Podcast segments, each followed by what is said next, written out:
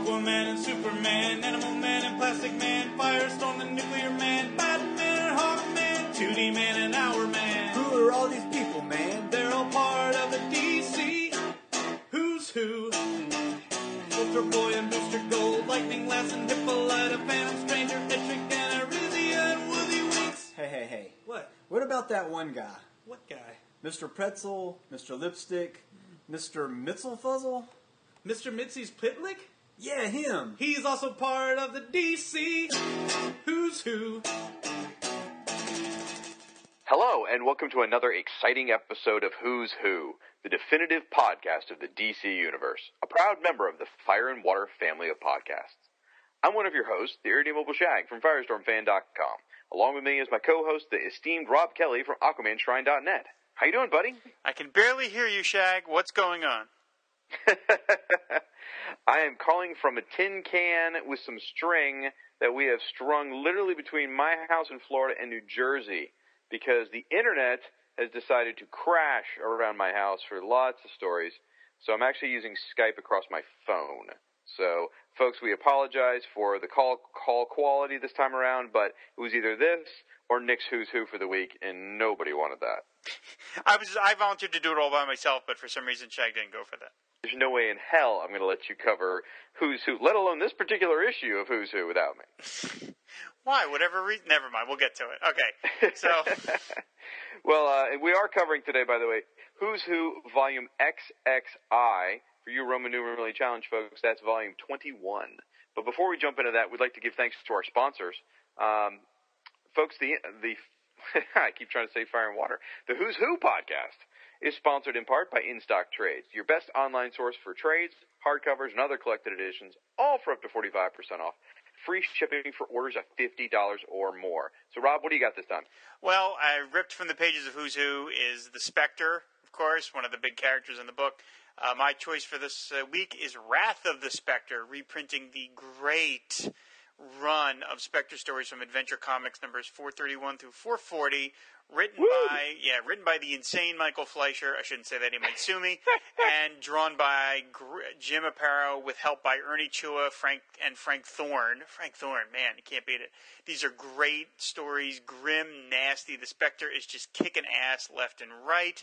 Uh, This, uh, this is this is the stuff where he turns a dude into a candle and lights him, no, right? he turns people. He turns a guy into a block of wood, runs into a buzzsaw. You can't beat it. This is awesome. Um, there, uh, there is no page count listed for this listing. It doesn't matter. They're all the stories. They're awesome. The normal uh, price is nineteen ninety nine, InStock trades price is eleven dollars and fifty nine cents, forty two percent off. See, they're just some of the best Spectre stories ever done, and Jim Aparo at the top of his game can't beat it. Now, this is in color too, right? Oh yeah, I'm sorry. Yeah, these are these are this is the color edition of it. They did do a black and white one, but this is the color one. Very sweet. Well, also keeping the theme of the episode, I am covering Pulp Fiction Library Mystery in Space trade paperback. I guess I should say Mystery in Space. It uh, it collects 33 sci-fi comics, and it's going to include folks. Well, specifically from this issue, it's going to include uh, Space Ranger and Space Cabbie. And then along with that, you also get Tommy Tomorrow, Captain Comet, Star Hawkins, Adam Strange, Ultra the Multi-Alien, the Atomic Knights. I mean, these are great. You know, basically the, the, range, the stories range from 1946 to 1981. They're all these great sci-fi thrillers. It's going to be written by Ed Hamilton, Gardner Fox, Len Wein, Paul Levitz, and a whole bunch of other folks. Art, check this out. On the art team, you're getting some Jack Kirby, you're getting some Frank Frazetta, you're getting some Joe Kubert, you're getting some Alex Toth, and then more. Really? I could stop talking there. Yeah, that's a crazy list Um, of guys. page count 206 pages. This baby's in color, folks. And it regular goes for 19.95. You get it for $11.57, which is 42% off. $11.57 for 33 color stories by some amazing writers and artists. It is some awesome sci-fi stuff. You got to pick this up, folks. So again, head over to InStockTrades.com, your best online source for trades, hardcovers, and other collected editions, all for up to 45% off with free shipping on orders at $50 or more. So, this issue, uh, you know, just to give you a little background, you know, basically, um, we're covering the whole 26 issue series of Who's Who right now. We're on issue 21, as we mentioned. Uh, inside the book, very briefly, you're going to get a, basically, for the most part, a full page entry for everybody. You get a large image in the foreground, full color. background is a single color. It's called a SERP print. You're going to get a cool logo. Um, and in one of the images in the back, you're going to have a close up of the person's face without their mask. That's kind of important as we go through it because sometimes it becomes quite interesting. You're going to get their personal data, their height, their weight, all that jazz. And again, our goal, as always, is to describe these in such a way that you don't have to have the issue in front of you. Um, failing that, we are going to put 10 to 15 of these up on our Tumblr. Now, Rob, what's that Tumblr address? Fire and Water Podcast.tumblr.com. Exactly. And if you're going to talk about this on the social medias, which a lot of you folks do, please use the hashtag PoundFWPodcast. That way we can find your comments, we can all interact with each other, and have a blast. So this particular issue, by the way, volume number 21, has a cover date of November 1986. And it actually hit the shelves, so set your way back machine, folks, or your DeLorean, for August 14th, 1986. August 14th, 1986 is where you need to be to get this copy off the shelves. And I'm, by the end of this, I'm going to leave it up to you to decide whether it's worth building that time machine or not. So, Rob, why don't you tell the folks at home a little about the cover? Well, yay, Ernie Colón is back. Um, again, I said before, big fan of Mr. Colón's work. I don't think he was doing his best work here on Who's Who, and just by the nature of Who's Who being what it is, I don't think he's an appropriate choice. Uh, on this particular cover, I don't know what is going on with the anatomy because Solomon Grundy, who is uh, uh, ipso facto the main character of the cover, uh, looks like he is smuggling pillows uh, in his Yes. shirt. I don't know what is going on. there. He's going for a weird foreshortening thing, which I get, you know, and like I could never draw, so I appreciate when somebody tries it, but it just doesn't work. Um, I also kind of disagree with the idea that Solomon Grundy is the main character. It really probably should be the Spectre uh, of all of them. So I, that seems like an odd choice because to this point they really hadn't had the villain be a, uh, you know have a villain be the main guy. So uh, it just seems like a weird weird thing. Mm, Killer Frost had the K's. Right, but for the most part, though, it was a hero. You know, so it just seems strange that the one one of the rare times they're letting it be a villain, and it's you know Solomon Grundy. I mean, yeah, he was on the cartoon, but that was ten years ago at this point. So uh, it just it's weird. So anyway, we've got the we've got the characters sort of interacting. They're mostly just standing around. There isn't a whole lot of interacting going on. Uh, the two Speedies are hanging out together, which makes sense. Silent Knight looks like he is just like, what the hell am I doing here? Um, the Sivana family is standing next to Snapper Carr. Uh, you've got Slipknot coming in, swinging in like a like a boss uh, on his rope. Uh, True that. Yeah, and then you've got all the other characters, but otherwise, there's really not a whole a whole, a whole lot going on here. The, I guess the neatest thing is you've got Shrinking Violet sitting on the DC Bullet in the back left corner, which is cute. Oh, yeah. Yeah. By the way, you, you didn't mention it is inked by Dick Giordano. It is inked by Dick Giordano. Yeah, it, it's just again, I'm a big, big fan of Ernie Colón's work. I always have been, but these Who's Who covers are not his best work, and you know, to me, it's just he's not the right guy for this assignment. But Well, when Robert Greenberger described Colón last time when he spoke to you about described Colón as the speedy Mr. Colón, yeah, I got to assume these are all sort of pinch hitting, getting it done quickly sort of things. Because yeah, this is this is not good work, and this is not Ernie. As you said, Ernie is an excellent artist. This is not good. In Yeah. fact, this cover uh, has always been and now remains my least favorite Who's Who cover of all the incarnations. yeah. right here. Um, now I will say Silver Swan's pretty hot. I mean, she's she's, woof, she's she's had some surgery there, I think. Um, but she's uh she's smoking. Other than that, not only is uh, Solomon Grundy smuggling pillows, the length of his torso is insane. Like he's he's it's like three times longer than it should be. Yeah, I said he's trying to do this foreshortening thing, which is really tricky to do. If you if you don't pull it off right, it just looks bizarre. But I mean, the head though should be, but the head and the torso should be the same for anyway. So besides Solomon Grundy being the main character, you also get Spawn of Frankenstein and, and Silent Knight very much in the foreground, and those are just like, huh? I mean, I would say if if anyone's going to be the cover people, it, it should be you know Solomon Grundy's a good choice to be up up there, but Sinestro should be up there, as you said, the Spectre should be up there, maybe Speedy because of the Teen Titans. Um, I would say, you know, they do have Silver Scarab up there, which is a good choice because of Infinity Inc. Him or Skyman would have been fine. Shrinking Violet would have been fine. Um, or maybe even Dr. Sivana. I don't know. But some of the other choices, I mean, just, again, Spawn of Frankenstein and Shining Knight and Silver Swan and Stalker on the cover. What? Yeah. You know, maybe, maybe Ernie didn't understand the way these covers sat on the shelf. Like maybe he thought the backside was more important. I don't know. But you know, putting all of that aside, we we do know who should have been the single most important character on this cover, and that, of course, is Slipknot. I mean, we're just going without saying on that, I assume, right? Yes. Thought I lost you. Um, all right, I, I I hate this cover. That's all I have to say about it. Well, let's move on then. Do it. Uh, yeah, on the inside letters page, not a whole lot to comment. Shag, you wanted to mention a couple of things. well, there's a cute letter where someone asks if the artist donates the artwork for this thing. And they have to explain. No, we, we pay our artists not just for this, but for everything they do, except for the Heroes for Hunger, which was a, a fundraiser. And then um, what else? There was one other thing too. They someone, some sharp-eyed person caught the Duplicate Boy actually managed to squeeze into the covers of number seven and number ten under Heroes of Lallor and Duplicate Boy. Pretty smart that they caught that. And uh, it's kind of ironic given Duplicate Boy's power that he made it on two covers. And of course, the the last saddest thing about this is there is no uh, Brenda Pope involved with this issue, which you know may explain a lot of things. You're ready for lots of errors. Now, before we get rolling, I do want to admit one thing. Last e- episode, we spent a lot of time talking about the Golden Age of Sandman. A lot of time.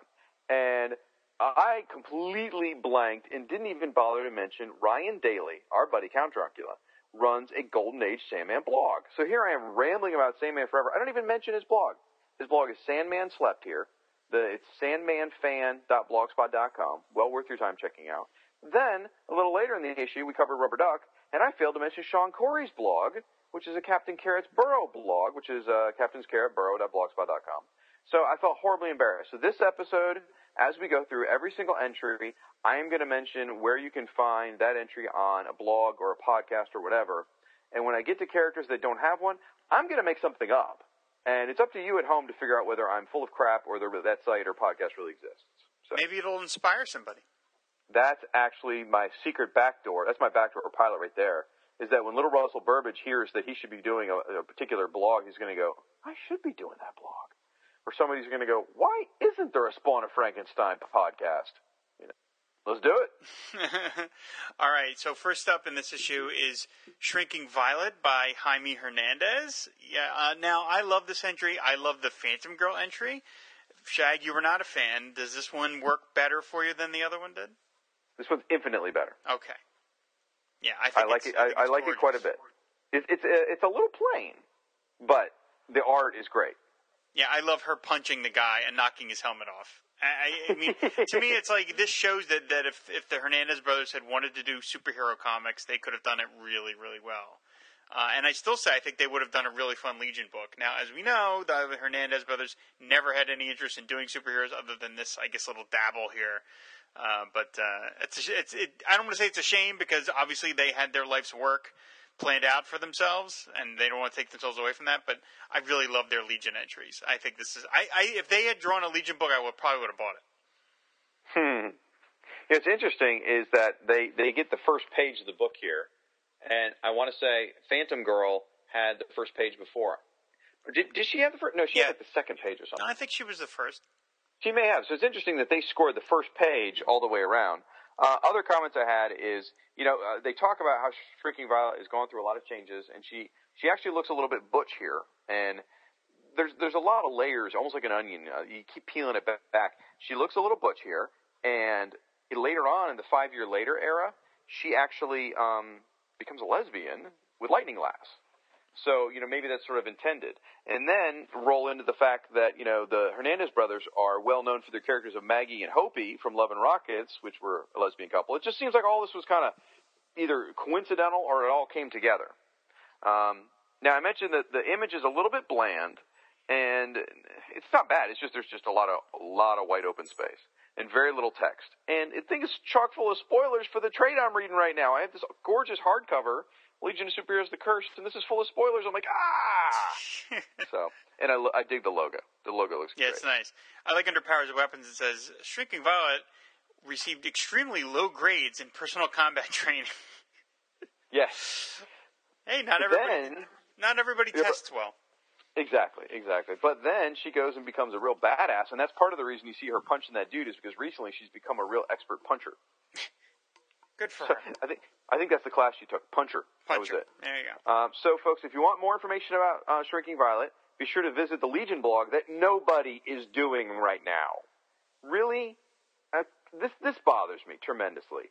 Nobody is doing a Legion of Superheroes blog right now. That is insane. Somebody get on this now. That was not a request; it was a directive. Wow. Okay. With that, uh, let's move on. The Signal Man, uh, one of Batman's more pathetic villains. Uh, I mean, just take a look at that costume. For the love Oh, of my Pete, God. you know. Um, Please describe it for the audience. Yes, he's got a red tunic and red leggings, a uh, cowl, a yellow cape, yellow boots. He's got uh, green clovers and blue stars and all the other lucky charms on his cape, and then um, he's got a giant sort of sun-looking type thing on his chest, and then his underpants are striped as if they are like a police tape. So this is just a just a fashion nightmare all the way across. He's got an extraordinary amount of history. Um, he's been around a long time. His first appearance is Batman number one twelve. So Yeah. that's like the fifties sometimes. So he's been around a long been around a long time. The art is by Ross Andru and Rick Magyar. You can tell it's Ross Andru because bodies are flying through the air in ways that they just don't in any sort of real way. That was a Ross Andru specialty. Um, yeah, I don't have a whole lot to say, but I always thought this guy was just a total zero. I know in later years he's been used sort of more effectively, like the calculator and stuff, but I don't know. Oh yeah, I, I didn't even know that. Yeah. I mean he's a he's a complete joke. I mean the gist of it is he uses you know signals as his gimmick. You know he he likes to uh yeah, I, you know it, it's bad like buoys and and signs and all. It's kind of his mo. And he gets busted a whole bunch. And then at one point he actually disguises himself as a character called the Blue Bowman. Uh, Yes, using bows right. and green arrows, which which might actually be more interesting than him as a signal man. I'm not sure. But uh, I love this bit here where he says, essentially, they say, after a while, he realized that sending clues to Batman about his crimes was stupid. yeah. Really? You figured that one out on your own. I'm impressed. So now it is a it is a I like the Ross Andrew piece. I mean, this guy could have really gotten some crappy artists and no one would have cared because it's already a ridiculous costume. So given what Ross Andru had to work with, I think it looks pretty nice.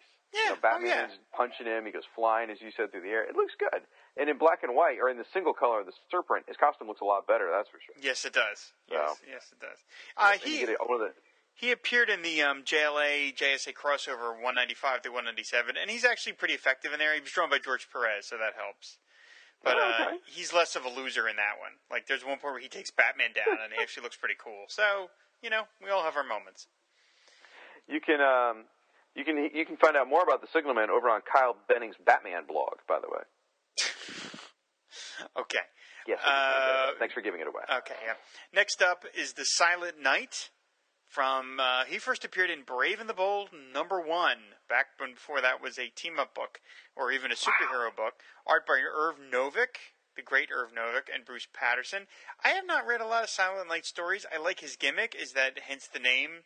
He doesn't talk, lest his identity be given away, um, which is something I think no other superhero has ever worried about in the history of comics. Um, his his alter ego is Brian Kent, and it doesn't mention anything about that here. But I'm sure that at some some point down the line, some clever writer decided he's a predecessor to Clark Kent. I just know that they're related because comic writers can't avoid that. Well, his, his enemy is uh, somebody Bane, you know, and there's a Sir Oswald in there too. So it's like, oh, somebody had to have tied all this. Oh, together. There's no way they didn't. Yeah, uh, we can live without that. I love that the forest is called the Forest Perilous. Yes. you know, and uh, he found. He's, there's a weird bit where he just found this armor in the woods. That's all they. They don't mention it again. I'm like, that's kind of peculiar that he just found this cool set of armor that no one. It's a neat costume. It's all red and white, and it's a very unusual color scheme.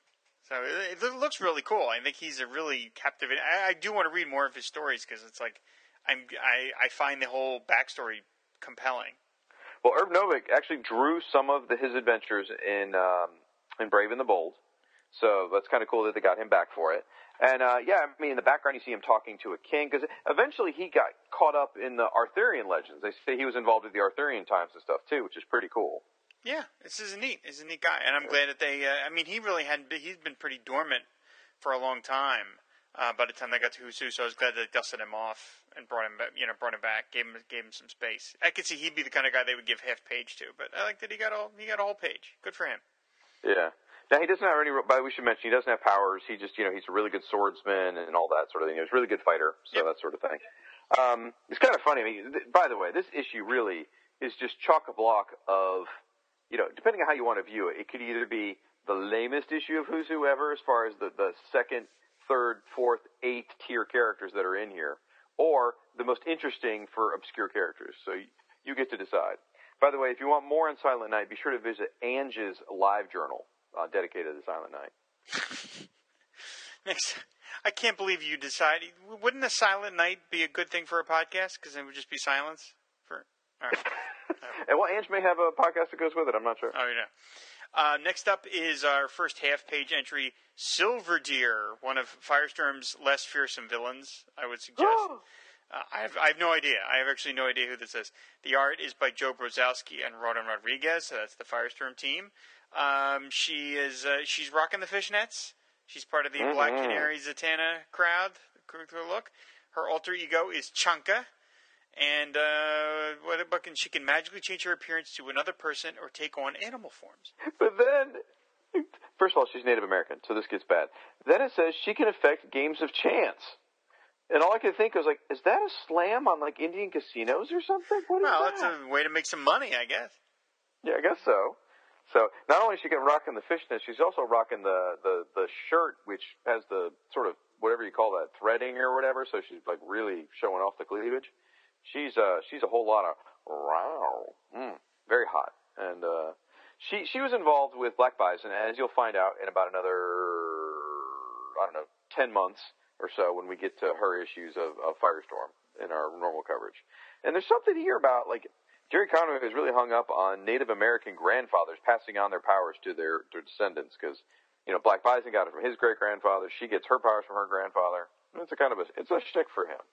But there's a nice picture of her, you know, animating this giant hawk or, or, or some sort of bird of prey about to attack Firestorm in the back, which is nice. So it is sort of a bland foreground picture though. She's just walking at us, but she's so hot, I don't care.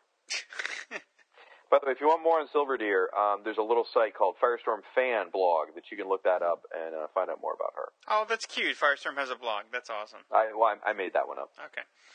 Next up, the other half page is Silver Ghost from uh, first appeared in Freedom Fighters number one, drawn by Scott McCloud from Zot, one of my all-time favorite comics.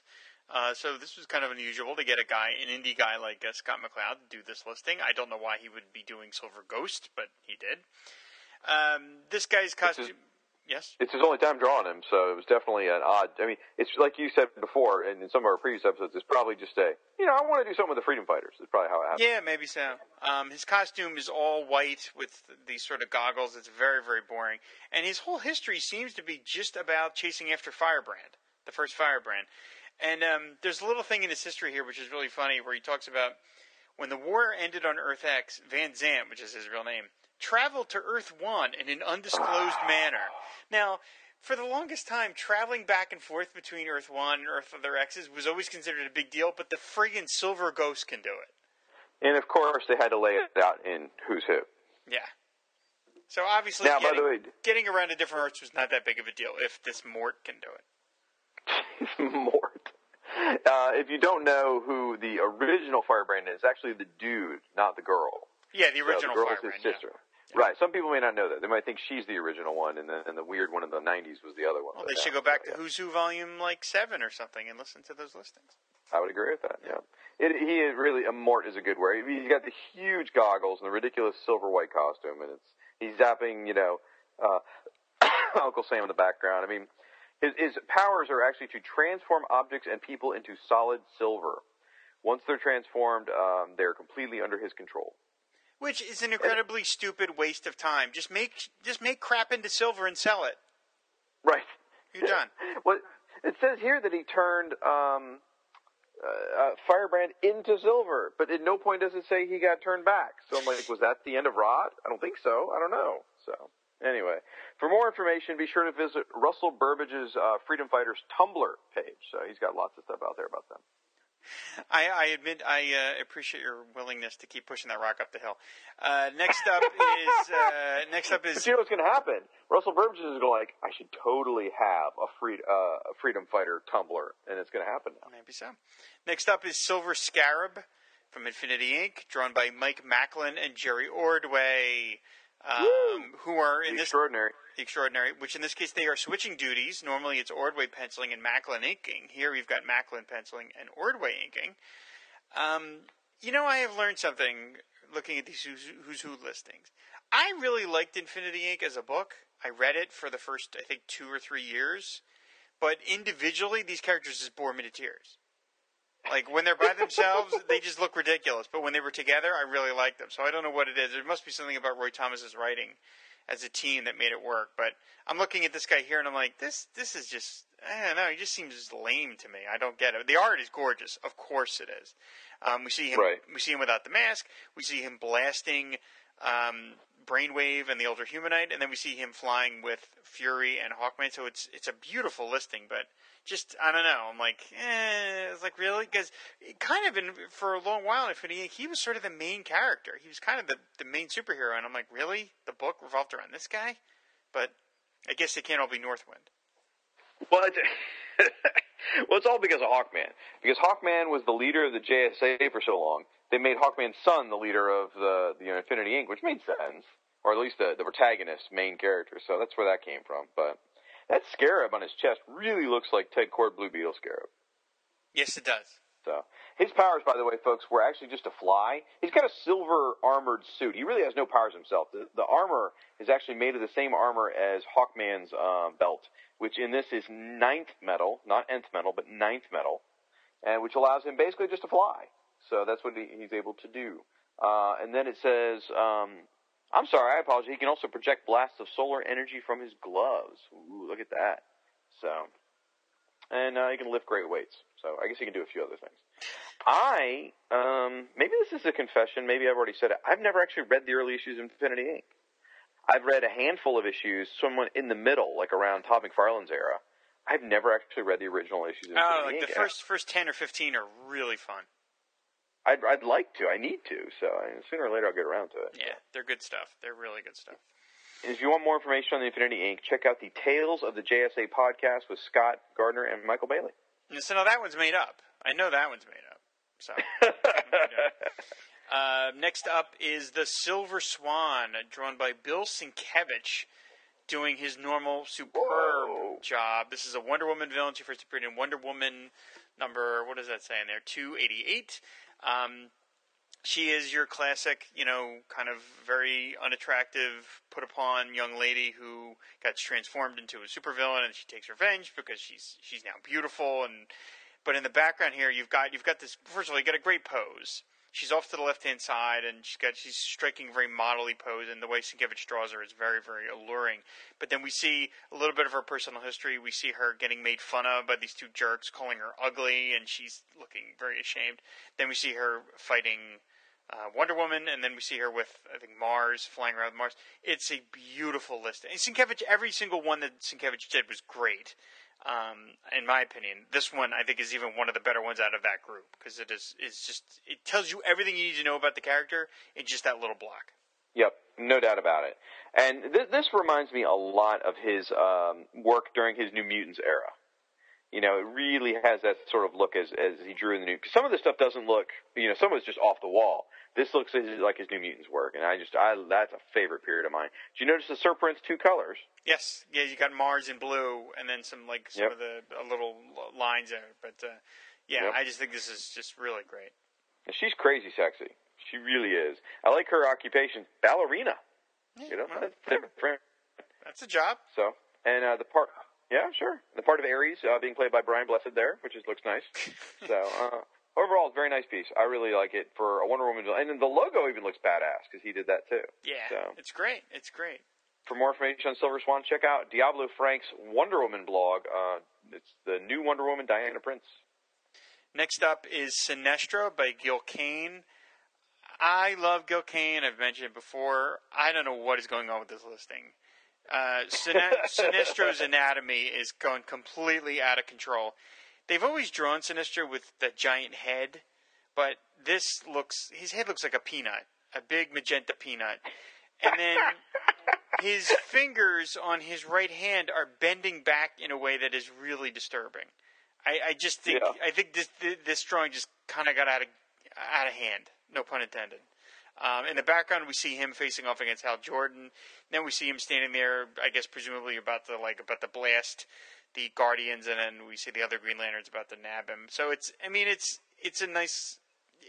Overall, it's a nice piece, but the anatomy is so wonky that it just I, I can't I just can't I can't stop staring at that giant head. I'm really glad you brought that up. I was afraid I was going to have to be the one to do it. I was afraid you'd be like, "This is a great classic Gil Kane piece." No, it's not.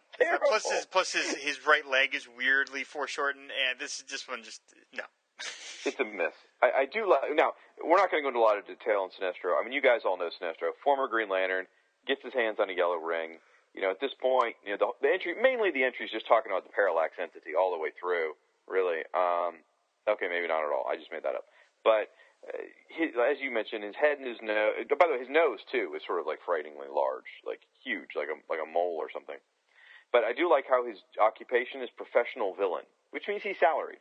Yes, So uh, that's probably from his time with the Secret Society of Supervillains, you get good benefits with that stuff. which isn't mentioned here under group affiliation, ironically. Hmm. Yeah, that's strange. Yeah, he was a member. That is weird. Absolutely, absolutely. So, and for more on Sinestro, check out Chad Bokelman's uh, Green Lantern cast. As far as I know, is this? The, I think this is the only character in the book that was ever put into live action. Because I don't think they haven't done Speedy yet on Arrow, right? Yeah, they have. They have. They've done an actual. I know. Well, they, they Roy Roy Harper's on the show. Let's put it that way. I don't know Okay. if he's speedy or not. Actually, I think he he may be Arsenal. He may just jump straight to Arsenal. I don't Okay. know. All right. Well, maybe. Uh, well, there was that there was that uh, Slipknot, you know, uh, series in the '90s, and it was uh, syndicated. well, the, the Variety Hour. Yeah, I know what you're talking about. So I forgot. Right, about that right. one. So. Sportsmaster may have Sportsmaster and Sonar, maybe. Where? I don't know. What are you talking about? Live action? Well, Sportsmaster's appeared in a lot of stuff. Not in live action, no. I don't think so. No. Um, He's never appeared in live action. What are you okay, talking Okay, all right, all right, all right. Next up is Sivana by Kurt Schaffenberger, the classic Captain Marvel villain. Uh, I uh, I love his pose. He's just like and and uh, you know moving, rubbing his hands back and forth in a very Doctor Mister Burns pose. Uh, his real name is Thaddeus Bodog Sivana. Bodog. And his first appearance is in Whiz Comics number two, same as uh, Captain Marvel himself. Um, he's got a lot of history, as you can see. They talk about all the various plots that he that he's tried to pull on Captain Marvel, and it ends with um, uh, he says, Since then, Sivana has struck many times at humanity in general, and Captain Marvel in particular. His greatest humiliation came from his early good inventions won in the Nobel Peace Prize in Physics. He tried to regain his reputation by launching a satellite that would start World War III, but Captain Marvel reversed the wiring and it gave the world 12 hours of peace. Sivana, to his horror, was nominated for the Nobel Peace Prize. I think in that paragraph it just sums up all the craziness that was Captain Marvel comics in the 50s. you know, I'm just like, uh, he rewired this thing and it became gave us world peace but just 12 hour like it just you know it's like either you buy into this sort of craziness or you don't um, i kind of do and i want to go back and try and find read those i guess they have archive editions of those because they just sound like a lot of fun Well, I, uh, you know how much I love the early adventures of Captain Marvel.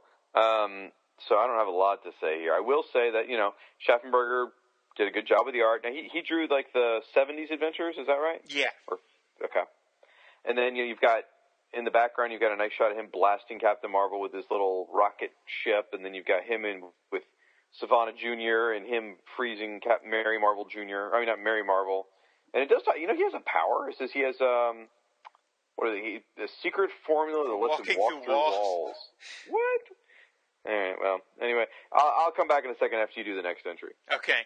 Yeah, next up is the Sivana family, which is deeply disturbing because there are four children Beautia, Georgia, Magnificus, and Sivana Jr. And Sivana Jr. and Georgia look like him with the weird buck teeth and the kind of ugly nose. And then his other two children are beautiful, like model types. Uh, so it, I, I don't think they ever explain why two of them look. Well, the two kids came from the first wife. I guess so. Yeah. and he raised them up, craziness like that. And then the other ones came from his second wife. Okay. So I think his second wife was probably butt ugly. yeah. And Or, or, or he cloned himself and changed one to a Y chromosome and made babies. Maybe so. Uh, I love the, the again. We talk about the sort of inherent silliness of the Captain Marvel stories. You, this goes with the, the lead paragraph. Sivana has four children: Magnificus, Beautia, Sivana Jr., and Georgia. All appear to have been raised on the planet Venus. Wait, what? and then there's something very confusing in first appearances. Beautia first appeared in Whiz Comics number three, and then it says in parentheses actually number two. I don't know what that means. What does that mean? Is it number three or is it number two? I don't understand. I don't care. Just sort of curious. I think that's the only time they've ever done that, where they're like, "Nah, it's not really the first appearance." Like, okay. Ugh. we done? Well, I, the only part, even as a kid, I found this disturbing a little, is because it's like the ugly children are the evil ones, and the pretty children are the good ones, and that's like, you know, to me, that's like kind of sending a weird message to kids. Yeah. You know, like, oh, ugly kid people are evil, and the, the you know, and the beautiful ones are the bit. There's just a kind of like creeping superiority Aryan thing, and they even mention that because they talk about the Captain Nazi fell in love with Beautia because she was like a perfect Aryan type, tall and blonde. So you know, there there's just there's a whole creepy element to this that I I, I find upsetting. I hate this page. Oh, So, well, for more information on Sivana and his twisted family, be sure to visit Tom Zoller's uh, Pinterest page dedicated to the Lieutenant Marvels. Lots of good info out there. I like that one. Uh, next up. I figured you would. Next up is Skartaris, although here it's labeled the inner world of Skartaris. Uh, this is unique in that, first of all, the map is great. It looks very classic, old school adventure. It feels like um, this is like something you would have seen on the inside cover to like a John Carter of Mars novel. Um, it's drawn by uh, who is it drawn by? Actually, There is no there is no indication credit. Whatsoever. this. I can't figure it out. I don't know. But this Um, map kicks all the ass. Yeah, it looks really It's cool. so it's good. all this cool stuff. It's totally boss. This And is it- going on the Tumblr. It's the only map I think of a DC place that lists all the different first appearances of all the different sections. It lists it lists nine Ah. different sections, and each section gets its own Warlord number eighteen, Warlord number five, Warlord number twenty-three, which is interesting. They went did all that research. Now, a couple episodes ago in the Fire and Water podcast, we had Professor Allen on for the first and only time, and uh, he mentioned that uh, Only time. yeah. Uh, he mentioned that like, in Warlord number 50, there was that kind of like Wikipedia page in the back that listed Right, that's what I was all the of, too. events of Warlord. And here, this is very specific. So I wonder if Mike Grell or whoever was the editor of Warlord didn't have a lot of this information at his fingertips. And maybe they, they kept this kind of an ongoing thing. And so when it was time to do this listing, they had all this information you know, right? Because it's they didn't do it for any other version. They didn't do it for the Batcave. They didn't do it for you know any other location. This is the only one they did it for. So I, I have to wonder if like you know they were just like, oh, we have all this stuff. Here you go. Yeah, maybe so. Yeah. Because I mean, dude, this thing is so much fun. I'm in love with those two pages. Absolutely. Like, do you notice the Sea of Grell? How cool is that? Yeah, yeah. I mean, it's got to be for Mike, right? Yes. Yeah. Now, I'm not a fan of sword and sorcery stuff. Like, for the most part, I'm not a big fan at all. And the only time I kind of get into sword and sorcery usually is like if it's like modern fantasy, like you know Harry Potter or Dresden or something like that. But uh, because I, I need some sort of modern anchor to it, and so like an exception would be Terry Brooks wrote these series of books called The Magic Kingdom of Landover, and it was about this lawyer from Chicago, modern day, going to a Magic Kingdom, and I could get into those because I had his viewpoint. You know, I could a modern day guy's viewpoint. So thinking about that, I think maybe I would really dig Warlord having a modern because you know he's you know Travis Morgan's from modern day. Having that viewpoint might work. So I'm really tempted to go pick up some Warlord comics. 'cause This looks this is so much fun. I'm in love with this drawing. now you've never It's seen got it's got dinosaurs. It's got giant bat people. Bat people. I love bat people. And I love that. centaurs and mutated lizard men. Mutated and- Lizardman. Yeah, this is this is very fun Oh. stuff. Now you've never seen Game of Thrones, right? Correct. Okay.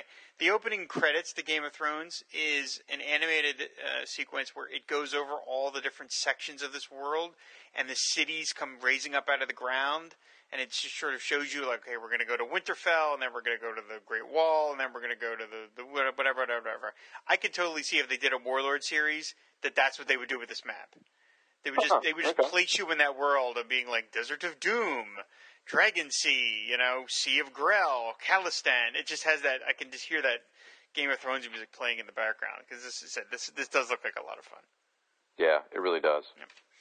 Well, I wish we knew who did the art. So, Yeah. but uh, you know, and, and we're currently looking at a little bit of teaser, looking at the uh, Atlas of the DC Universe for the Mayfair role playing game, and they have its guitar's entry, and the map, while is about equally as informative, it's it's nowhere near as cool because that's more of like a graphic design map. This is a just awesome art. So. Yeah. For more information on Warlord, be sure to, be sure to check out uh, Professor Alan Middleton's YouTube channel, all dedicated to Warlord.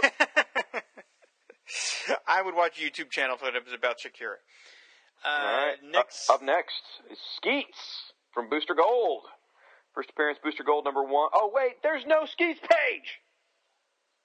That's a bunch of crap. really, Skeets Yeah. deserves his own page. Really?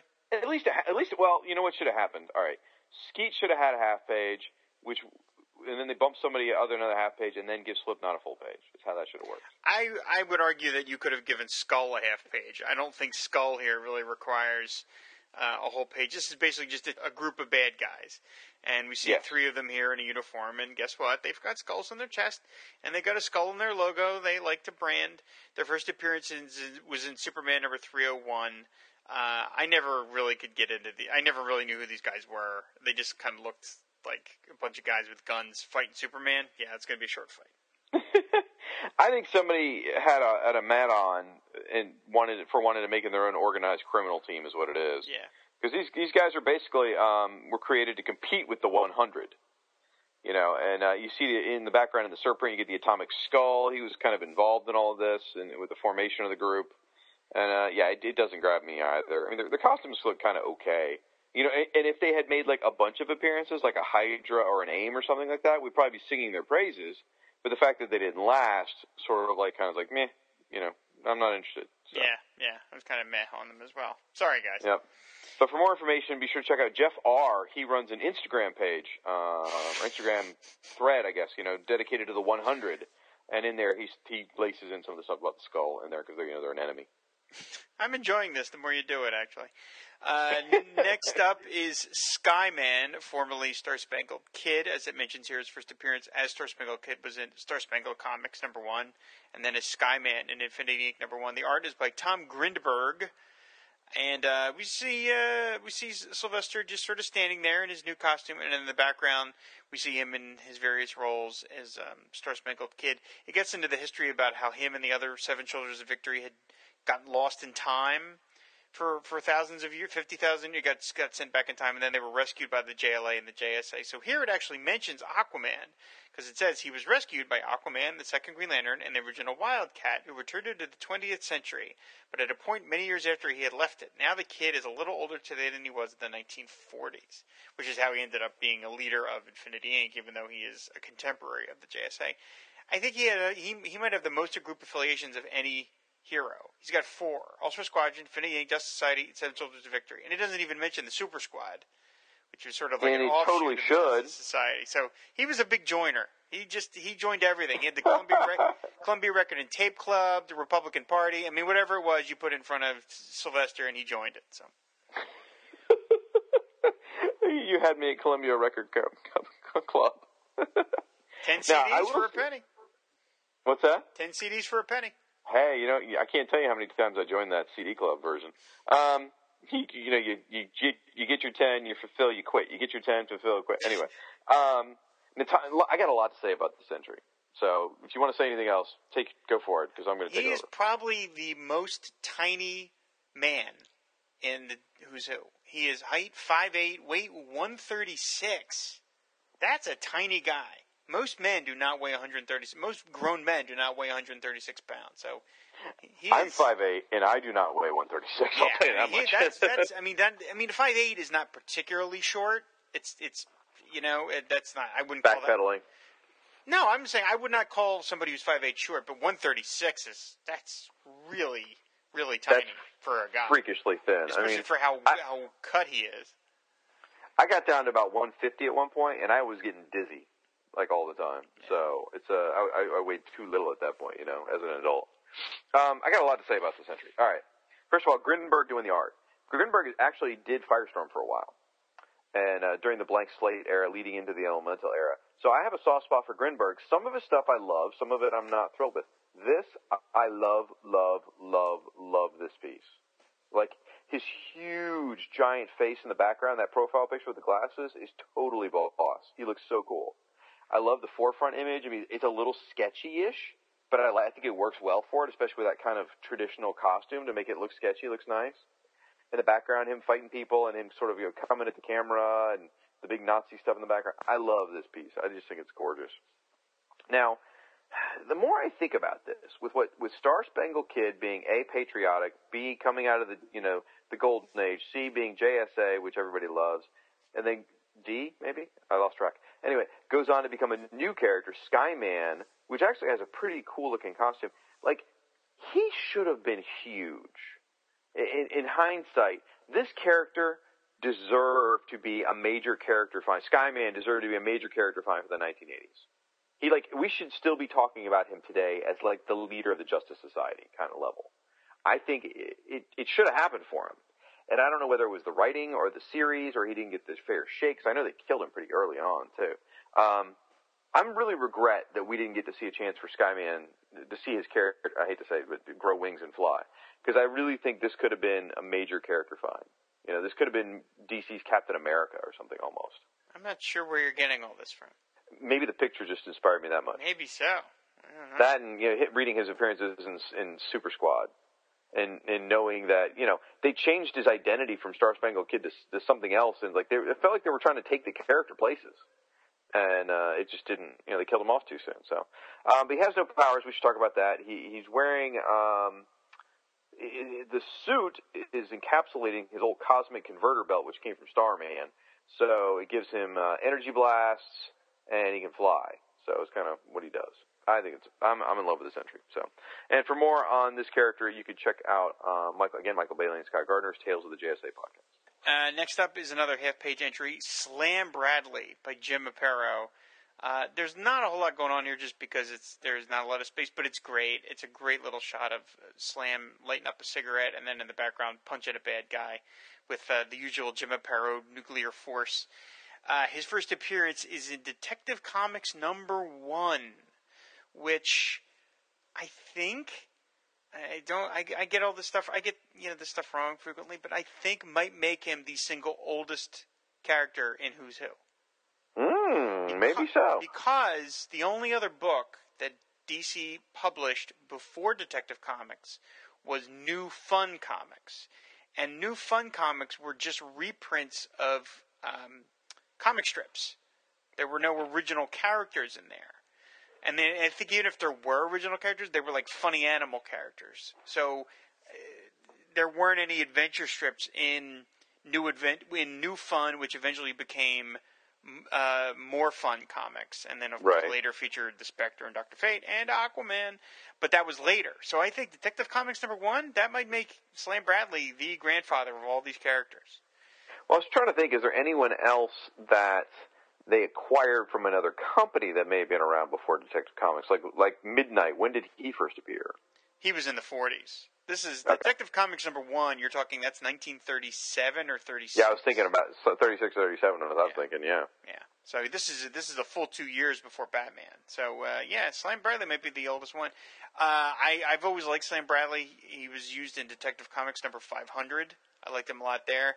Um, I think he seems to be a personal favorite of Darwyn Cooke, who has used him in Sure. a bunch of different stories, and uh, I always like that too. I would read a Slam Bradley comic if Darwyn Cooke did it, but I would pretty much read any comic if Darwyn Cooke did it. So I guess that's not necessarily nice. Did you men- Did you mention the artist for this entry? Yes, Jim Aparo.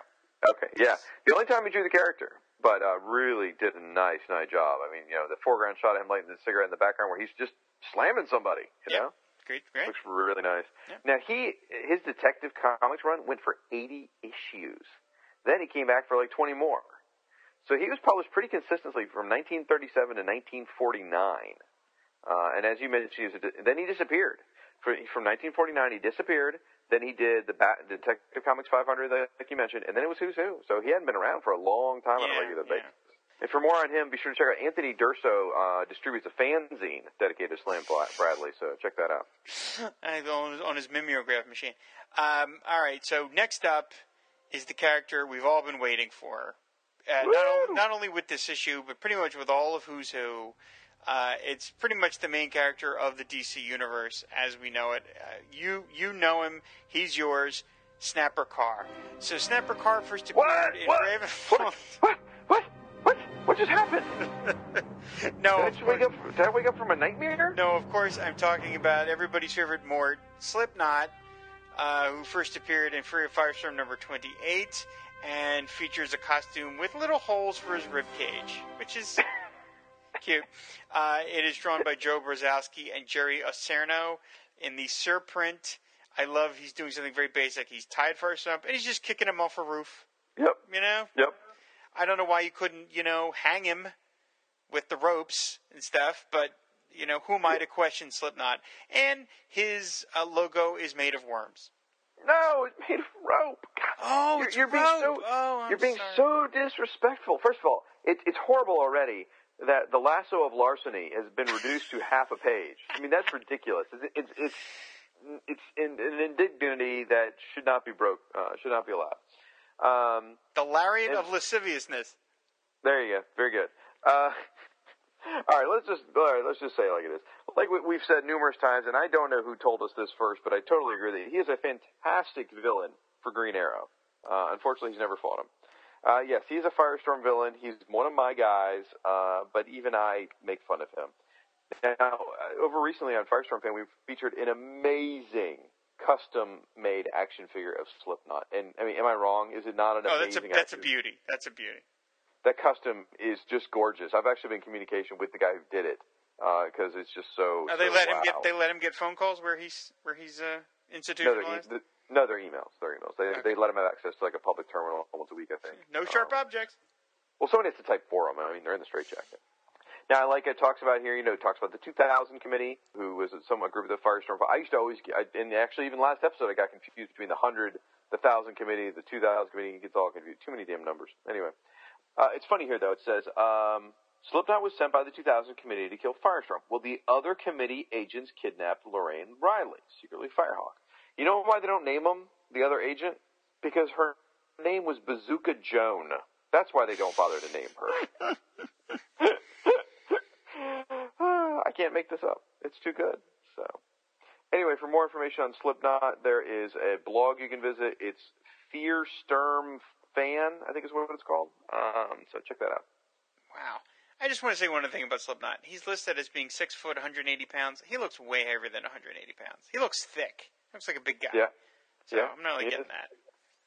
All right, you know we got to talk, we got to talk about the costumes more. I'm sorry. Yes, it's got holes in the ribcage, but it's an all black costume with lots of goldish orange accents, like metal, orange gold boots, metal gauntlets, orange metal. He's got the big long puffy sleeves which dangle. I don't even know what you call that. I don't know. And he's got the cowl, and the cowl actually has a design element which is a lasso coming up over the top, and then where it's cut out of his face, like Batman's face is showing, is the lasso's. That's the opening of the lasso around his face, and then he's got one on his chest too. This is just totally boss. Let's leave it at that. Oh. Next up is, as I said, No, wait, wait, wait, no, no. You now, now, now I think of something else too. You need to ask your buddy Paul Kupperberg about this because Conway plotted the issue, but Paul wrote it. So I want to know how much Paul had input into the creation of Slipknot. I'm not wasting the man's time with those questions. Uh, next up is Snapper Carr, no one's favorite. First appeared in Brave and the Bold number 28. Who cares? He's stupid. I hate him. Uh, he is an honorary member of the Justice League, which means they were showing an astonishingly lack bad. Um, oh, I don't even have the energy to make a joke. I hate this guy. I always have. he's he's a total twit. The art is by Joe Brozowski again, quite busy this month. Joe Brozowski and Bernard Yeah. Bernard Sachs, who did some of the original inking for Justice League, so that was nice to get him. The listing itself is very boring, like the character just standing there, snapping his fingers. I just, just Well, the surprint is really weird. The background shot of those three people, whoever, like, I don't even know who those people are up there. Um, there's like that's three, his family. Is that what that is? Yeah. Okay. And then there's that one shot where like there's a being with all these powers coming off of him, and it sort of reminds because you know Snapper Carr is the Rick Jones of the of the DC universe. They've established that many times, and he's like that scene sort of looks like that one where Rick Jones and all, where all the heroes pour out of him in the Kree-Skrull War, and I'm like, wait a minute, did they do their version of that here? Now, one thing I I've either I, I clearly I own a reprint of it because I own all the JLA issues, but I haven't read when he betrayed the Justice League, helping the Joker, like, was that like a retcon to explain why Snapper wasn't around anymore? Were they No, it happened in the issue. Happens right then. JLA number Yeah. 78. And was that just their way of getting rid of him, or had I he think already so. disappeared? No, no, I think they decided. Denny O'Neil was writing the book at that time, and he had decided that he had just basically stopped writing certain characters into the book. And then it's Aquaman. uh, yeah, yeah, Aquaman was one of them, and uh, he had just decided then, okay, we're going to start getting rid of some some characters, and Snapper Carr was one of the ones they got rid of. So good on you, Denny O'Neil. I've always, I just, I've always hated this character. Never warmed up to him. I like that he had a jalopy. So, Eh, yeah, whatever. well, for more information on Snapper Carr, there is a blog dedicated to him, uh, really pouring out the love and demonstrating how much this character is important in the DC universe, and that's Rob Kelly's JLA satellite blog. So be sure to check that out. Yes, go ahead. Look all you want for s- Snapper Carr material. Next up is uh, Solomon Grundy, art by Murphy Anderson. One of the better pieces in the book, I would say. It looks like a What? children. What? You go ahead and go ahead. I think this is one of the better pieces in the book. I really like the artwork. Uh, I think it looks like a children's book, and uh, which I think is appropriate for this character because he's born out of a nursery rhyme. Uh, he's first appeared in All American Comics number sixty-one, so he dates back all the way back into the forties. Um, I love this little bit of his history because it talks about that he's basically just a bunch of crap in a swamp that came alive. And so, anyway, it mentions uh, one day he on one Monday night in 1944, the strange creature emerged from the bog and slaughter swamp. He confronted two escaped criminals and took their clothes. The next day, the creature came upon a hobo camp where he met a criminal gang. When asked his name, the creature replied that he had none, but he'd been born on Monday. One criminal remarked he was like the nursery rhyme character Solomon Grundy, who was born on a Monday. The creature adopted this as his own but was uh, seeing his superhuman nature, the criminals made Grundy their leader and embarked on a series of robberies in Gotham City. Yes, that is what you would do if you met a giant seven foot uh, zombie with a, a loose uh, ability to speak English. Is you make him the leader of your gang. That makes total Right. sense. Well, you mentioned he's a, he's a bunch of crap coming out of life. Well, I mean, but at the at the core, the basis is Cyrus Gold. I mean, who was murdered and thrown in Slaughter Swamp. So I mean, he's he's still mostly a man. This is before they made him like an Earth Elemental kind of stuff. He's still mainly a man who was you know turned into swampy crap. Well, but I mean, it was a skeleton though, and it said it's Sure, a sure, you know, okay. so it wasn't like it was a body that was left. It was a skeleton that started collecting leaves and other debris, and he Yeah. eventually just sort of came alive. I'd say I always found him kind of creepy. He's he's he's worthy of a laugh on Challenge of the Super Friends because of his the way he talks. Solomon Grundy always speaks of himself in third person like Hammer and stuff. So. Uh, But he also he also sounds like he's from Louisiana on that cartoon, which yeah, I love. Yeah. Solomon Grundy, get some Cajun chicken. Show me your boobs. So uh, you know, I mean, it was, I, but I always liked this guy. I always thought he had a creepy element just because he was like a zombie. You know, he's like a, Yeah. he's essentially a zombie. So and he's just big and strong and stupid and can just punch people and stuff. Although it does mention here at the end, Solomon Grundy can absorb certain forms of energy. What? Such as magical energy and manipulate the absorbed energy at will. Radioactivity once gave him telekinetic powers for a brief time. Because yes, Solomon Grundy, I'm sure, would know what to do with telekinetic powers. Oh, the Silver Age or the Golden Age. Oh, I um I love the character. Love uh, almost every incarnation of the character actually, and there's been a lot of different ones. I mean, you got like you know the one in Starman where he actually was a friend of the Starman and stuff like that. I mean, there's been a lot of different versions of Solomon Grundy, even the intelligent ones. And um, I'm just not a huge fan of this piece though, because I don't like his face. Um, I like the log. I kind of like his body a little bit. His legs look a little weird, but the face really just kind of throws it all off for me. So, but I do, you know, one of the things I like about this character is his origin changes frequently. I mean, they they had one version, and according to Starman, is every time he died, he came back different, which I thought was clever. That way, you could explain so many different versions of Solomon Grundy. Mhm. And another point, they said he was actually a failed Earth elemental, which was nice. So, But if you want more for Earth Two Chris, I mean, you want more of uh, Solomon Grundy. Earth Two Chris actually runs a Twitter feed where he just posts statements in Solomon Grundy's speak, like Challenge of the Super Friends. It's great. Oh man, I'd out. follow that if they had that. That'd be awesome. Yeah. I love in the surprint. He's just hitting Jade in the face with a giant stick. I seem to recall later on though he like had the hots for Jade and was a supporting character in Infinity Inc. Following you know puppy dogging her around if I remember right. It doesn't mention that here. It only mentions he extends his hatred for Green Lantern to his children. Doesn't get into Right, but it, but it may have been just like right after this. Yeah. I could be wrong. I don't know. Uh, next up is Sonar, another Green Lantern villain, uh, drawn again, drawn by Gil Kane. I don't know really much about this guy. Um, I love his costume though, and I think this is a great listing. I love the cape. He's got a really cool looking gun. He would have made a great superpowers figure. Um, we see him in the background zapping Hal Jordan Green Lantern, and uh, also zapping. Uh, well, he's he's he's he's punching Hal Jordan, and he's zapping John Stewart Green Lantern. Uh, his occupation is the ruler of Modora. Yep. You know how many people are in Modora? No, Less than 400. okay. So, so he's the king of a country that has less ki- less people than my stepson has his, in his middle school. Wait a minute. I have more Facebook friends than this entire planet. This doesn't make any sense. Uh, I like Sonar. I Like he looks like he belongs in a marching band, but um, I like him later on. Like I love him in the. There's an elongated miniseries that's l- it's just a hoot. It's like a four issue uh, European vacation Oh, that's thing. great. with him. Yeah, drawn by Mike Parobeck, wasn't it? Yeah, it was like it was either Mike Parobeck or Ty Templeton. I can't. I, I, I get some of their stuff mixed up because they had some similar looks there. It was super fun, and Sonar was like I think Sonar was trying to woo Sue in that one. I mean, just uh, that's the kind of stuff I love. I love when Sonar is not taken terribly seriously. You know, sometimes when they try and play him too serious, it's just like, oh, this isn't working, guys. Come on, this is not working at all. so. Uh, and, and this piece is much better than the Sinestro piece. You know, I like this piece by Gil Kane. Actually, it's it's I like uh, the the effect he did with the black sort of L shape he did, which looks nice, and the circle behind him. He did some nice, you know, sort of effects. So all in all, it's a good piece. And if you want more on Sonar, be sure again check out Chad's uh, Bokelman's Lantern Cast. Next up is Son of Vulcan, drawn by Ross Andru and Romeo Tanghal. This is a Charlton acquisition. He first appeared in Mysteries of Unexplored Worlds, number 46. Uh, I virtually know nothing about this guy, and uh, the logo always made me laugh because it felt like they called him Vulcan, and then somebody remembered his actual name is Son of Vulcan, so they just got a pencil and or got a got a, a rapidograph and just wrote in "Son of" in the little tiny little letters there, in between the V. Right.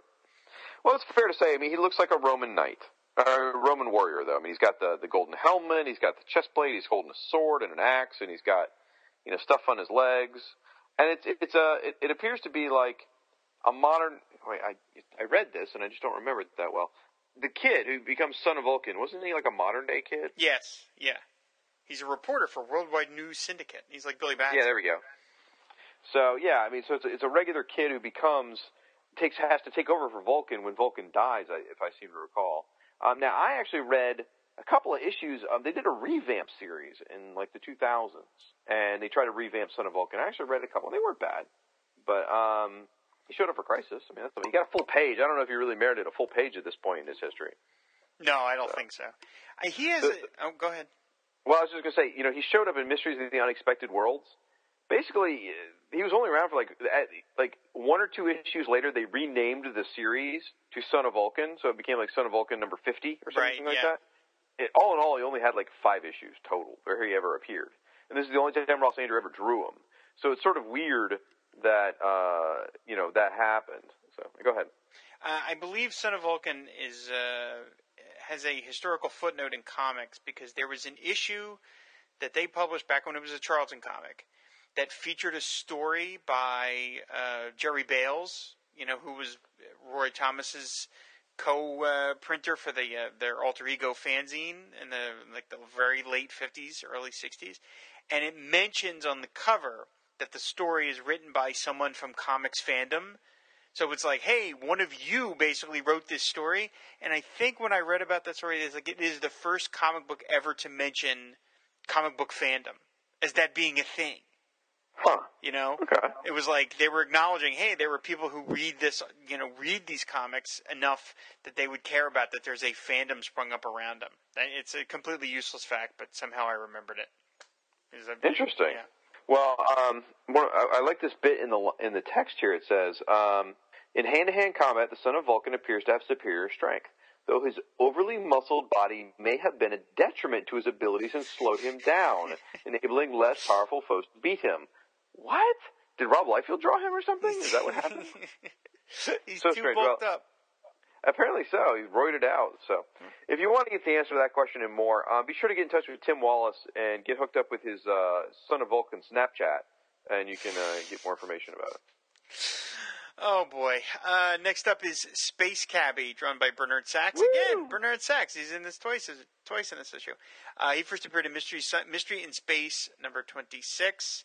Uh, I don't know much about Space Cabbie. I have not read a lot of the stories, but I love the concept. I, I love the idea, and Yeah. I really want to get that Mystery Science. I keep saying Mystery Science Theater, that Mystery in Space book that you mec- recommended at the InStock Trades spot, because this Mhm. just seems like such a fun premise. Somehow, I have read some Space Cabbie stories, and I have no idea where because I don't own that trade. They must have been reprinted in something I bought. Uh, you know, and I'm talking 20, 30 years ago. I read these things because I love Space Cabbie, and I remember enjoying a couple of his stories. So now he was around quite a while. He was published pretty consistently from 1954 to 1958. Now Bernard Sachs did draw him at least one time, so he does. He is a good choice. I love. Um, in the background where he's uh, where he's you know he's there's lots of beautiful women in this cover, which is really nice. You know, wow. And then I love how he's erase, ar- arresting. It looks like the space vampire from um, the Buck Rogers TV show in the seventies, which is nice. And uh, it's just you know. I, I'm in love with this. Like, With the bow tie, he wears an all green outfit with a green jacket, and a white button-down shirt, a green bow tie, and a green hat that says taxi. And folks, his taxi, his space taxi, just looks like a yellow cab with maybe an extra fin or two and rockets. I mean, that's it. It is hysterical. So I'm in absolute love with this. Yeah, I really do want to read these. This seems like a fun idea, and this seems like it could be a great premise for a TV show because you could just have different characters every week that he's picking up. Yeah, So, absolutely. HBO, get on that. Right. Very cool.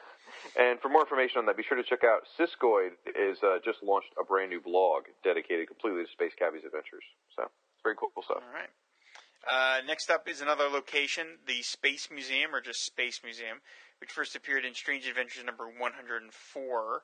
And then there's been various characters that appeared over the years. The last appearance was uh, Gardner Gordon, was this young boy first appeared in Justice League of America number 206. The art is by Carmen Infantino and Mike DeCarlo. Uh, I, I always like the idea of the Space Museum because you, you can go back and you know tell sort of past story, you know, go in the future and then tell stories that happened in the past. It it wreaks havoc with continuity, but who cares really? I, I'm surprised Bob Haney didn't write the Space Museum stories actually. Uh, He may have. Maybe he did. Yeah, I don't know. Uh, but it, the, the drawing is okay. It's pretty on the dull side. It's just pretty much some buildings, and then you see a couple of the characters in the background there. So there's not a whole lot uh, going on, but still, it's fun. It's it's a neat concept. And they said I really only familiar with Space Museum from that one issue of Justice League, where it's set in the future, and the father and son is the father's telling the son the the uh, Gardner Gordon all about this case featuring the Justice League of America and that he is the descendant of one of the characters, which is kind of a fun. They don't even say who it is; they hint, but they don't say. That's really, the, I think, the only Space Museum story I ever read. You know, if I'm not mistaken, I think that was kind of the premise of all of them. Would be like they go to the museum and then they tell a story, so they could tell a random space story. You know, uh, and say, "Oh, here's an artifact from the adventure of such and such." You know, so I think that that premise kind of carried over. I don't know if it was always the father and son, but I, I believe that's how it worked out. Again, I, I'm pretty sure I've read a story or two of Space Museum because, again, I remember it, so I must have read something. And Infantino drew this. He drew the JLA, JLA issue, so he was a good choice. Uh, Space Museum was a regular feature from 1959 to 1963. I mean, that's pretty impressive. Yeah, it's a good So- run. Now, the surprint, do you recognize what one of those, the, the left-hand surprint images? That's uh, well, that that's that's what's his name's Time Machine. That's Rip Hunter's time Rip, machine. Rip Hunter's Time Machine. And is that is that Skeets? That's Skeets, so who's that guy? That's Booster Gold. That's Michael jo- uh, Michael, Michael Carter. John Carter, yeah. Michael John Carter. Uh, Which it mentions Mu- here. It says a night watchman at the Space Museum. exactly. Space Museum Night Watchman. He's about to steal a bunch of equipment and the Rick Hunter's time bubble and end up with Skeets to come to the past to become Booster Gold. So it's pretty awesome. Very exciting stuff.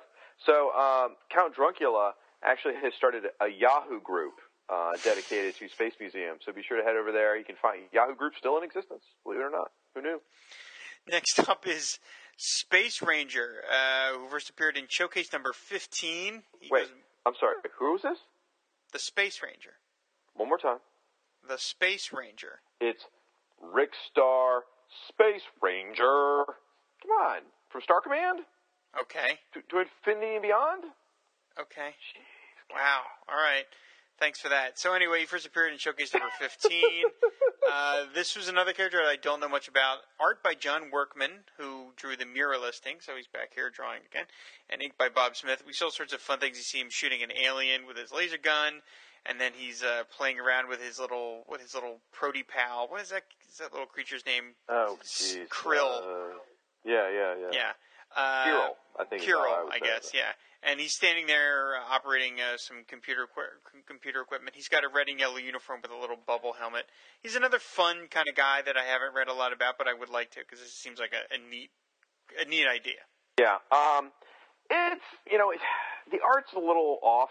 You know, like his booties and his face looks a little. He's got a weird outfit. He wears all yellow with some red accents, like a red belt, red gloves, red booties, and red weird shoulder piping. But his helmet is just a clear helmet, but it's like only a half helmet. It's almost like a half clear cowl. It's very strange. So now that's not Workman's fault. I mean, that's just the costume. But it just the the art just didn't come together too well for me. But this character published regularly from 1955 to 1965. This guy was around forever. Was he? So- in, do you happen to know? Was he in Mystery in Space or was he in Strange Adventures? I did not uh, jot that down, so I am not I sure. I think he was in Mystery in Space, but I can't be sure because I do he, love that we're. I love that we're getting all these space characters. This yeah, is, well, grouping them all together. Yeah, I mean, he was, Yeah. you know, Showcase was their tryout book, and he got his he got his own book, his own strip right after Showcase. So obviously, he was a pretty big success, uh, even Yeah. amid all the other characters that were, you know, the Flash and Green Lantern and Atom and Aquaman and Hawkman and everybody else. So he did pretty well Yeah. for himself. Well, uh, if you like this character, be sure to get in touch with Martin Gray. Uh, he started a fan club. If you send him eight farthings, because you know he lives in the UK, and uh, you mail that off to him, he will sign you up, and I think you get like maybe a patch or like a necklace or something for fan club membership. I got to sign up for that. Uh, next up is Spanner's Galaxy. First appeared in Spanner's Galaxy number one. This is one of the like this is what reminds me of that Barren Earth listing where it's like it's not a character that, Mhm. that gets listed. It's just the general concept. It's the title. The title, you know, what I mean, the title of the book. It's not. It's not the world that they live on. It's just Spanner's Galaxy. You know, it's just like okay, Yep. this is the name of the miniseries. So the art is by uh, Tom Mandrake, and uh, we see all the characters running around, and then the main guy, and he's playing with his little monkey pal. Uh, I never read anything of Spanner's Galaxy, so I know nothing about this other than what I read in the listing. Yeah, like it, it looks like honestly a lot of fun. Like Mandrake's face on the main guy is a little weird. Everything else looks nice though. I, I love the logo. I love he's got a weird little creature sits on his shoulder, and he's got like you know red outfit with the big like captain buttons and stuff. And and uh, the deal is he can basically, if I remember, he can teleport. Right? That was kind of his shtick. He can teleport from one place to another, and he became sort of an outlaw. And he didn't know why. He was trying to figure out why he was an outlaw it's like when I read the entry, I really want to go find this miniseries now. It's only six issues. It's probably a hoot. You know, Mandrake drew it, so I'm, I'm halfway there already. So um, I'm, I'm really thinking about going to like Mile High Comics and just ordering these and reading them just for just for shits and giggles. I think it'd be fun. So I would I would totally be into it. So um, if you want more information on Sanders Ga- Galaxy, uh, Zoom Yakitori has started a uh, MySpace page dedicated to Spanner's Galaxy. So be sure to check that out. Next up is the Spawn of Frankenstein, uh, who, if they ever make a movie of, should absolutely be played by Iggy Pop. He first appeared in Phantom Stranger number 23 as a backup strip. It is drawn by Michael Kaluta. It is a beautiful listing.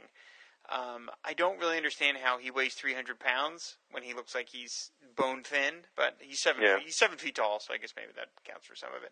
Yeah, um, he was a he was a backup strip in the Phantom Stranger, and as much as I love the original Phantom Stranger, I really liked the Spawn of Frankenstein backup strip. I thought it was a lot of fun and just creepy and weird, and had a lot of you know weird stuff. And he was basically just you know like a their gloss on the Frankenstein monster, a slightly more hip version of the Frankenstein monster. And we see him here with his shirt shirt off and his jeans, and he's in front of this you know lab schematic that they've drawn. It's a really nice listing.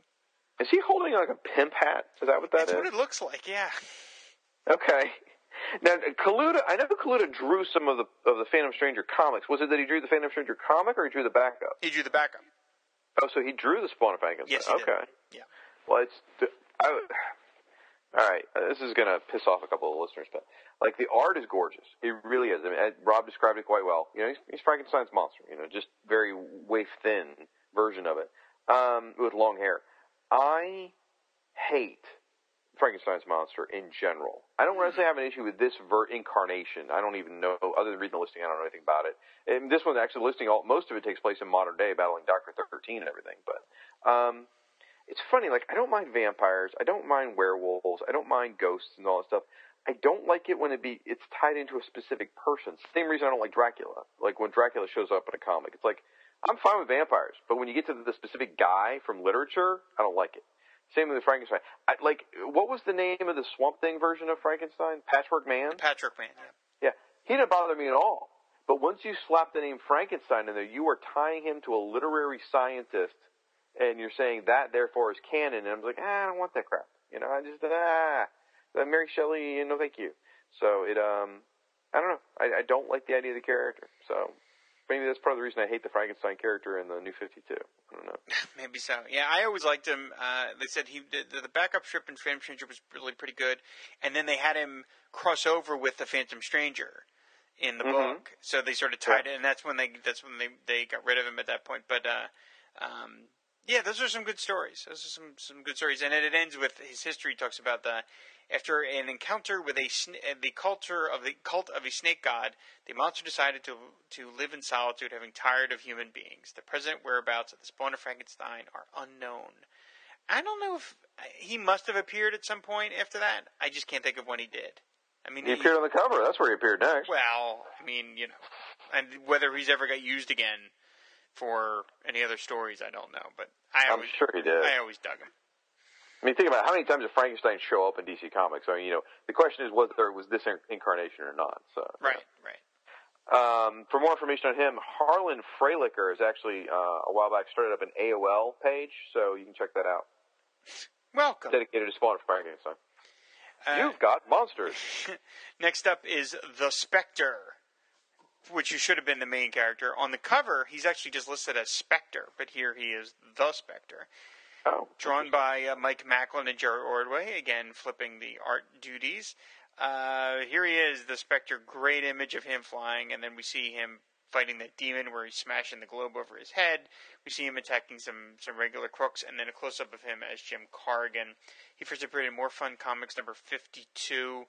My favorite bit of this is the powers and weapons because he says the Spectre was the most powerful known being in the universe, capable of virtually any feat.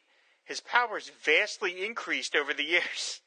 right. How do you vastly increase somebody who can do anything? How does that work? I think I think what they're trying to say is when he first showed up in the 40s, he didn't have that power level. Like in his original adventures, like he was just like a dead dude. Like you know, he he was dead, and he would like the Spectre costume. He would actually put it on. He would put on the white suit, if I remember right, and the gloves and stuff. It wasn't his skin originally, and then you know he just would like knock out the bad guys with a good solid Corrigan punch. You know, it wasn't as as time went by, he started getting powers, and then eventually, you know, by the 70s, he's all powerful. You know, he's, he's a god level character by then. So. he, he is the um, other creation of Jerry Siegel Mm. that everybody knows. Everybody, everybody knows that other one. Uh, but then it mentions at times the Spectre utilized the mystic ring of life to perform feats that were then beyond his powers. so he Right. actually got a ring of life which made him even more powerful. Yeah. Well, it talks about how there was a weird thing about him being trapped in a body for 20 years. He was trapped in Jim Corrigan's body, yeah. When, and then when the evil I guess it's a- astral being Asmodus came to Earth, the Spectre found himself unable to leave Jim Corrigan's body. Asmodus also was trapped in a human body. Two decades later, however, the Spectre was finally able to leave Corrigan's body when Asmodus's human host died, and the Spectre defeated Asmodus. Is that 20 year period? Is that like is that supposed to represent the era from when the Golden Age to Silver Age when superheroes just disappeared and why he wasn't around? Maybe it just it seems odd to say he was out of action for 20 years. It's weird. Yeah, quite possibly. I mean, they did bring him back in. I think it was showcased with kind of a big fanfare. Because they, he Yeah. did get his own, and then he got his own book in the '60s. So he was Yeah. kind of one of the bigger hits of the Golden Age in terms of uh, the Silver Age in terms of bringing Golden Age guy back. Um, he was also the star of a DC animated short. Did you ever see that one? Oh my god, it's so good. I showed it to my wife. Yeah, I mean, it, it, it has a feel of a '70s crime thriller, which is Very intentionally, yeah. They did it on on purpose. They made it seem like those Jim Aparo stories, and it's it's really a lot of fun. It's by I think by far the best of the animated shorts that they did. Now, Jim Aparo should have drawn this entry, to be honest. But, you know, Machlan and Ordway are no slouches. It's beautiful. And in fact, honestly, if you just showed me that Spectre picture, I might even sit there and go, eh, that might be an Ordway. Maybe. I mean, might be an Aparo. Yeah. Because it kind of the face and stuff looks very Aparo-esque to me. So, Hmm. I don't know. know. But, so good. Uh, there's a weird thing in here where it says, like, uh, they talk about his, his role in Crisis on Infinite Earth. So, he did have a pretty role. But it says, as the Spectre laid comatose, that is what actually his energy flew back in time and powered the spear of destiny. What? Yeah. I don't. Yeah. I I don't know That's when. it- got to be. That's got to be from like last days of the JLA, JSA or something. I don't think so. I don't remember that being that part of it, but I don't know. Maybe I haven't read that in a long time. So. Yeah. Right. Well, for more information to get an answer to that question, be sure to check out Tom Panarese is starting up a new podcast actually dedicated to the Spectre. Next up is Speedy, the original, who first appeared in More Fun Comics number 73, which of course appeared, it was the first appearance of Green Arrow and Aquaman. It's a very uh, historic issue. Drawn by Eric Shanower, uh, who did not do a lot of DC work, but he does a really nice job here. It's a really beautiful listing. Uh, we see him in his costume. We see him without his mask. We see him getting training. We see him being turned into a centaur, because sure, why not? And then we see him standing there with Green Arrow as they're firing the bows, because they, him getting turned into a centaur is that connected to that story with the the um, uh, Seven Soldiers of Victory got sent back in time and disappeared for a bunch of years. I was going to say you better know that one. Yeah, it references references the same story. So, uh, but yeah, it was a yeah, it's a cool little character. He's much more of a young man than he is in the other Speedy, as we'll get to in a moment. Well, Eric Schauer is known probably best for his, this time around this time, or shortly after this, for his work on Nexus. So you know if he's drawn Nexus, it's good. And uh, this is actually probably one of my favorite uh, pictures, uh, art in the book. I just love it. It's so much fun. It's full of joy. The kid looks happy. You know, his face is happy in the background. He's working with Green Arrow. It's it's really really nice. It's very sad. They're they're very ambiguous about what happened to him post Crisis. Says the original Green Arrow died in the so-called Crisis of Infinite Earths, but it's not yet known uh, how the crisis may have affected Speedy. Yeah, Huh. you just don't know. And it says in uh his his facts he's supposed to be blonde. I didn't know that. Yeah, he's not. Yeah, he does. He's, he's certainly He's got red hair here. He's got red hair here. Yeah, I mean, Well, for more information on this Speedy and the next one, be sure to check out Aaron Bias's Green Arrow blog that hasn't been updated in over a year. has it just been saying. only a year? Really? It well, there was a post, but I think it was part of a crossover. Anyway, I love that blog. Damn it, Aaron Bias, you. Sorry, inventing. Next up is the other Speedy, uh, art by Stan Woch. Woke? Woke. know Woke. Okay. First appearance in, from Adventure Comics number 250. This is the much more angry buff Speedy. This is the same guy that um, fathered a child with Cheshire. Uh, the Speedy who did drugs. He's had a lot more adventures than the other Speedy. He is one of the world's best archers and exploits an extraordinary array of specifically designed arrows. Among them are his explosive arrows, arrows which release smoke or knockout gas, arrows with strong, thin arrow lines attached, and arrows carrying nets. He does not shoot arrows to kill opponents. The other one says that too about him not killing. Uh, Stan Woch's probably better known for his work in Airboy at this point than than working for DC. Um, how did him shooting up heroin not make it into the surprint? I, I don't know. That is one of the more iconic covers of the DC, of the '60s comics. My Ward Uh, Speedy doing is a drug addict. And uh, the funny, the story here where they talk about Green Arrow shooting arrows that are magnetized. I mean, uh, Speedy shooting arrows that are magnetized. I don't know where that appeared, but I read that very recently, like in the last couple weeks. So it must have been in the back of something we were reading, and uh, I read that story. Very, it's very funny. It's like, it's like as a reader, you can completely tell what's going on. It's like, no crap, they're magnetized. Why don't you understand that, Speedy? It's so obvious. Anyway. The surprint is nice. Here we've got the, the, the him without his mask, him and Cheshire and their baby, and then him and Green Arrow, and then him just by himself. And there's some nice design elements in the background. It's, it's overall a nice piece. It, there's a little, there's kind of a lot of dead space, but uh, overall, it's it's pretty sharp. And he's, I, I always liked his costume. It was like the color combination. I thought was pretty sharp. Yeah, it's sort of like a, a classic, you know, 1950s version, and both Speedies really, of like a green uh, of a um, Robin Hood costume. Really, is kind of what it is. It's like a Robin Hood costume done in reds and yellows, and uh, and it looks decent. So. Yep. Next up right. is uh, half page Spellbinder. God. Um, Spellbinder and Signalman need a team Yeah, up. we are really scraping the bottom of the barrel of some of these Batman villains. The art is by Carmen Infantino and Joe Giella. He first appeared in Detective Comics number 358. It is a very boring listing. His costume is utterly ridiculous. His costume makes Signalman's look like the Riddler. I don't know. I don't even know what it's to say. Uh, you mean it, make, it makes Signalman look good? Is what I guess so. Yeah. I mean, it is rid- utterly ridiculous. Um, and in the short we see him zapping Batman with his little mind powers. He's just a complete goof. He's just a complete and utter goof. I mean, I you know you can do something with him, I guess, if you're a good writer, but he is not physically imposing here. And his occupation is an art forger, so he's very sensitive. He's you know he's he's a cultured criminal. Well, and it's typical Infantino drawing, which doesn't help either. So, hideous costume. It's it's a miss. Half page. Move on. Just be sure again. Visit Kyle Benning's Batman blog. So find out more about Spellbinder. Oof, ouch. Uh, next up is the other half page is Spider Guild, which is giant, basically just a giant spider who carries weapons, which is as terrifying as it suggests. The art is by Kevin O'Neill, who's the perfect guy to get for some horrible creature like this. Uh, he Yeah. appeared in Green Lantern number 167, and he said it's basically a giant life-size spider with all of his arms who carries around various weapons. And he's Well, and he has clothes and stuff too. well, he's got clothes, but I mean, uh, and he's got like goo dripping from his tusks or whatever he's carrying. And there's a lot of stuff going on in the background. I can't really make it all out. There seems like a spider ship that he's that they're flying around in. Uh, re- it's a really creepy idea of like giant sentient life-size spiders. That is just. Ugh. Well, what it is is like I, if you read the entry, it's, it's ugh, and that's what you're seeing in the background. Is it talks about only one or two spiders will fly these giant ships. They're all robotic ships, and they have robotic sentries and stuff. And they go and land on a planet, and they basically just bury the ship and build these underground nests, and they drag the people down there.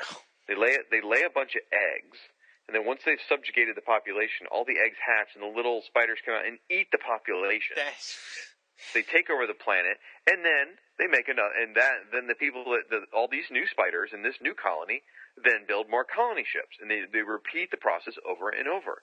It's actually really really clever, and it, it, it builds well on what we know about spiders and our human natural icky reaction to spiders. So it's it's really neat the way they they built that. It's very creepy and. uh. Now, Kevin O'Neill did actually do a little work for Omega Men. I didn't know that. So um, he also did some Green Lantern. I think he did some Green Lantern Corps backups as well.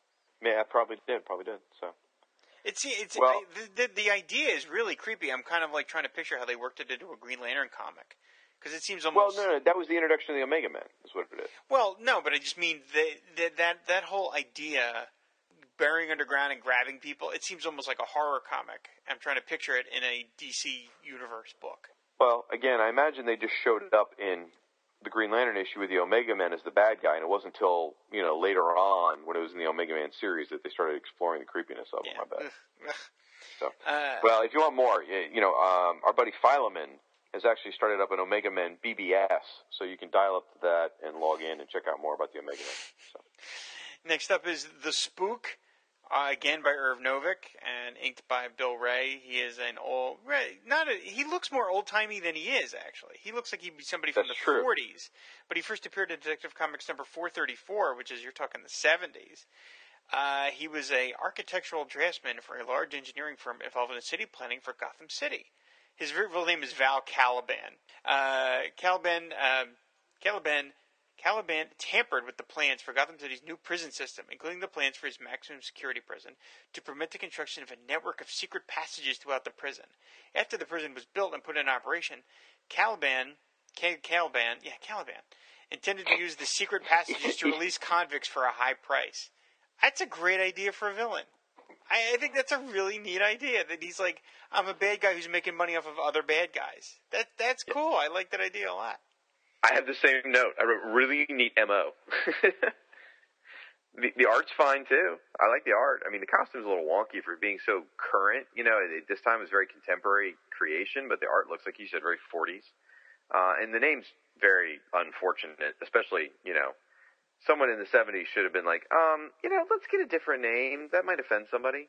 So. Yeah, I mean, but you know, I guess back then, you know, even so, this well, yeah, I'm sure back then it was a little rough, but you know, for the longest time, the spook just meant a ghost, and that's what they have Right. like. You know what I mean? So So, well, again, check out Kyle Benning's Batman blog for more information on this one.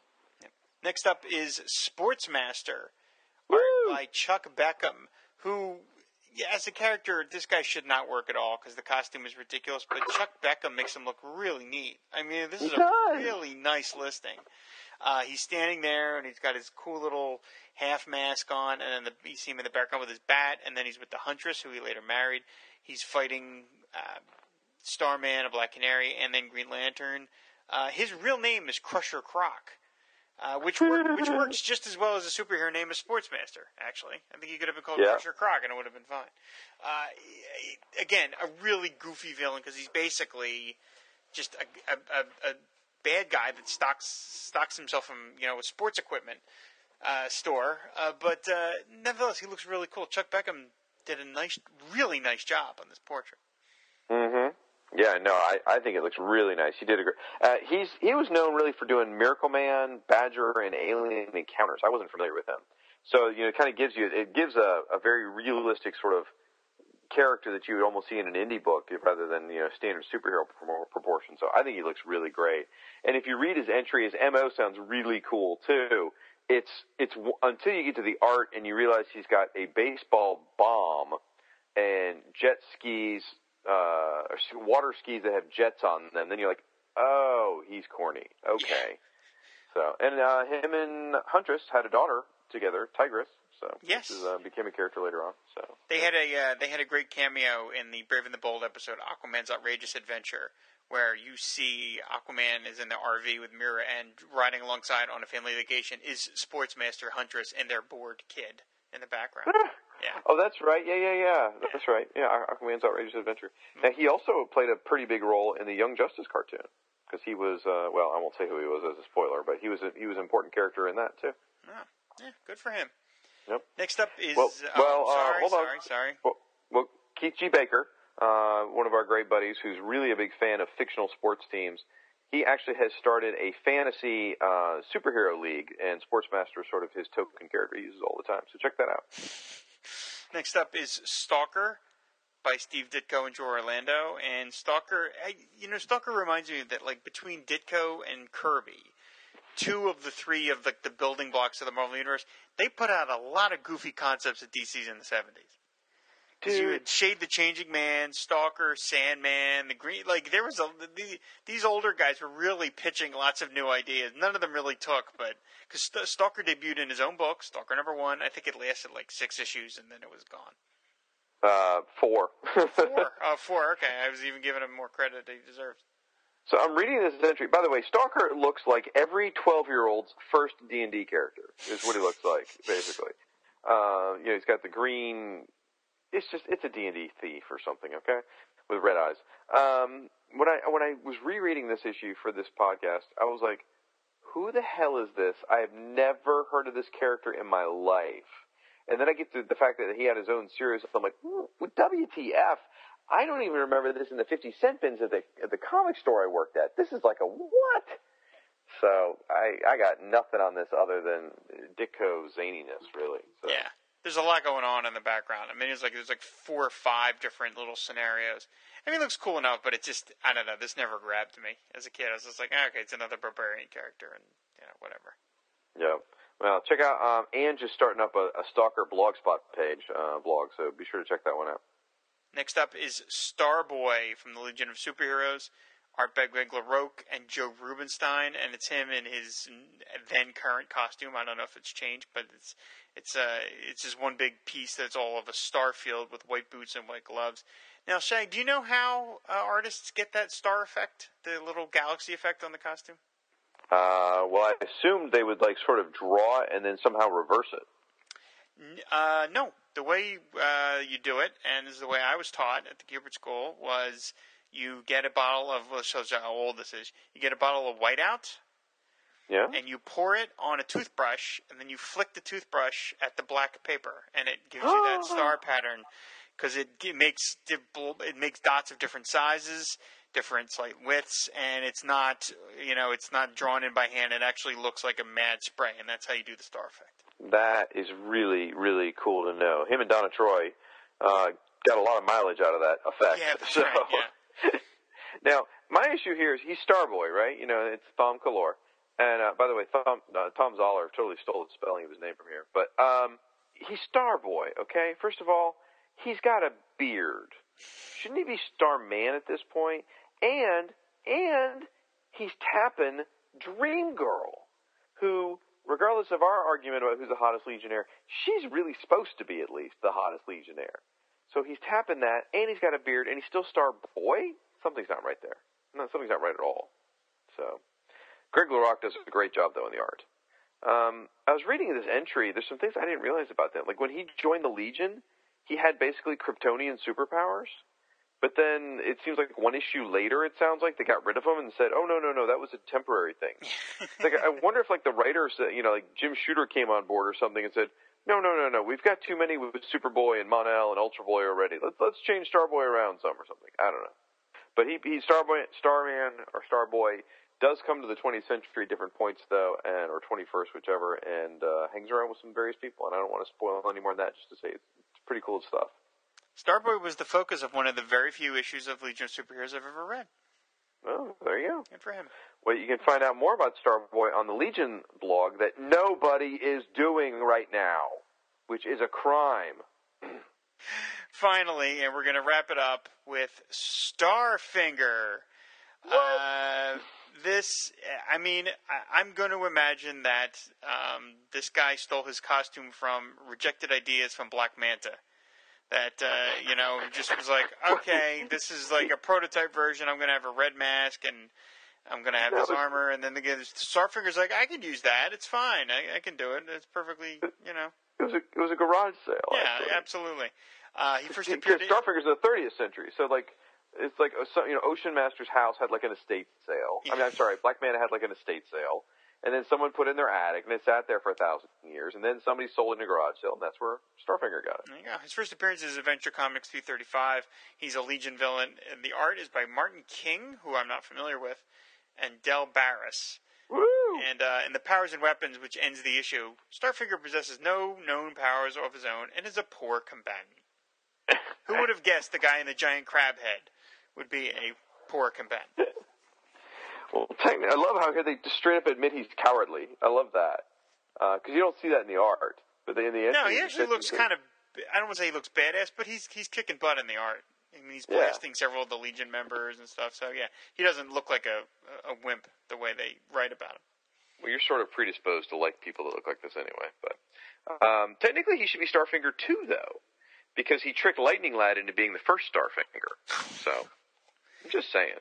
And Dell Barras, I am now in love with. After several issues of Who's Who, I'm in love with Dell Barras as an inker. I think he just does some great inking. So gorgeous use of lines and darks and oh, thick lines and skinny lines, the whole thing. It's a nice piece. I mean, it's a nice drawing. I just I said just can't get over that he looks like a giant.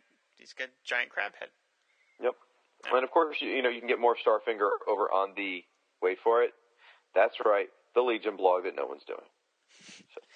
Uh, and that is the final entry for the issue. Uh, we have the wrap up page telling everybody where you can find these characters. Shrinking Violet and the Starboy are in Legion. Signalman and Spook last appeared in Batman number 400. Uh, I like this. Silent Knight last appeared, sort of, in DC Challenge number 6. That's my favorite comment. It mentions Silver Deer, Silver Scarab, Sinestro and Sonar, Skartaris, Skull, Skyman, Solomon Grundy, Space Museum, the Spectre. I think Spectre may be dead, but he's not gone. He will return. Right. Speedy 2, and then Starfinger has been defeated several times by the Legion, but the new version will be tougher. So again, one more dig, one more kick in the pants of Starfinger before the book goes out. and there's some great, great covers back here with- Legion. You know, I think you mentioned the Sensor Girl, and you got a Warlord cover. You got a Booster Gold cover with I think that guy's name's Chiller, if, if I remember right. Getting ready to kill Booster and Infinity Inc. and the Guy Gardner with Green Lantern Corps and Secret Origins with Shadowlands and Dollman. Ah, so good, such good stuff. Wow. Well, there we go. Who's who number Woo. 21 in the books? Yeah, all right. Well, uh, folks, time for who's who, how's, and why's. This is your feedback from previous episodes. So, um, I just wanted to mention two things in in the last episode. I screwed up. I it was late. I don't know.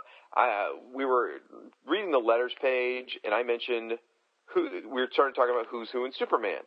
Well, what I said was who's who in the Legion, and then Rob just kept going, knowing knowing what I was trying to say, and talking about the Superman. So I don't know if that confused you guys or not. I apologize.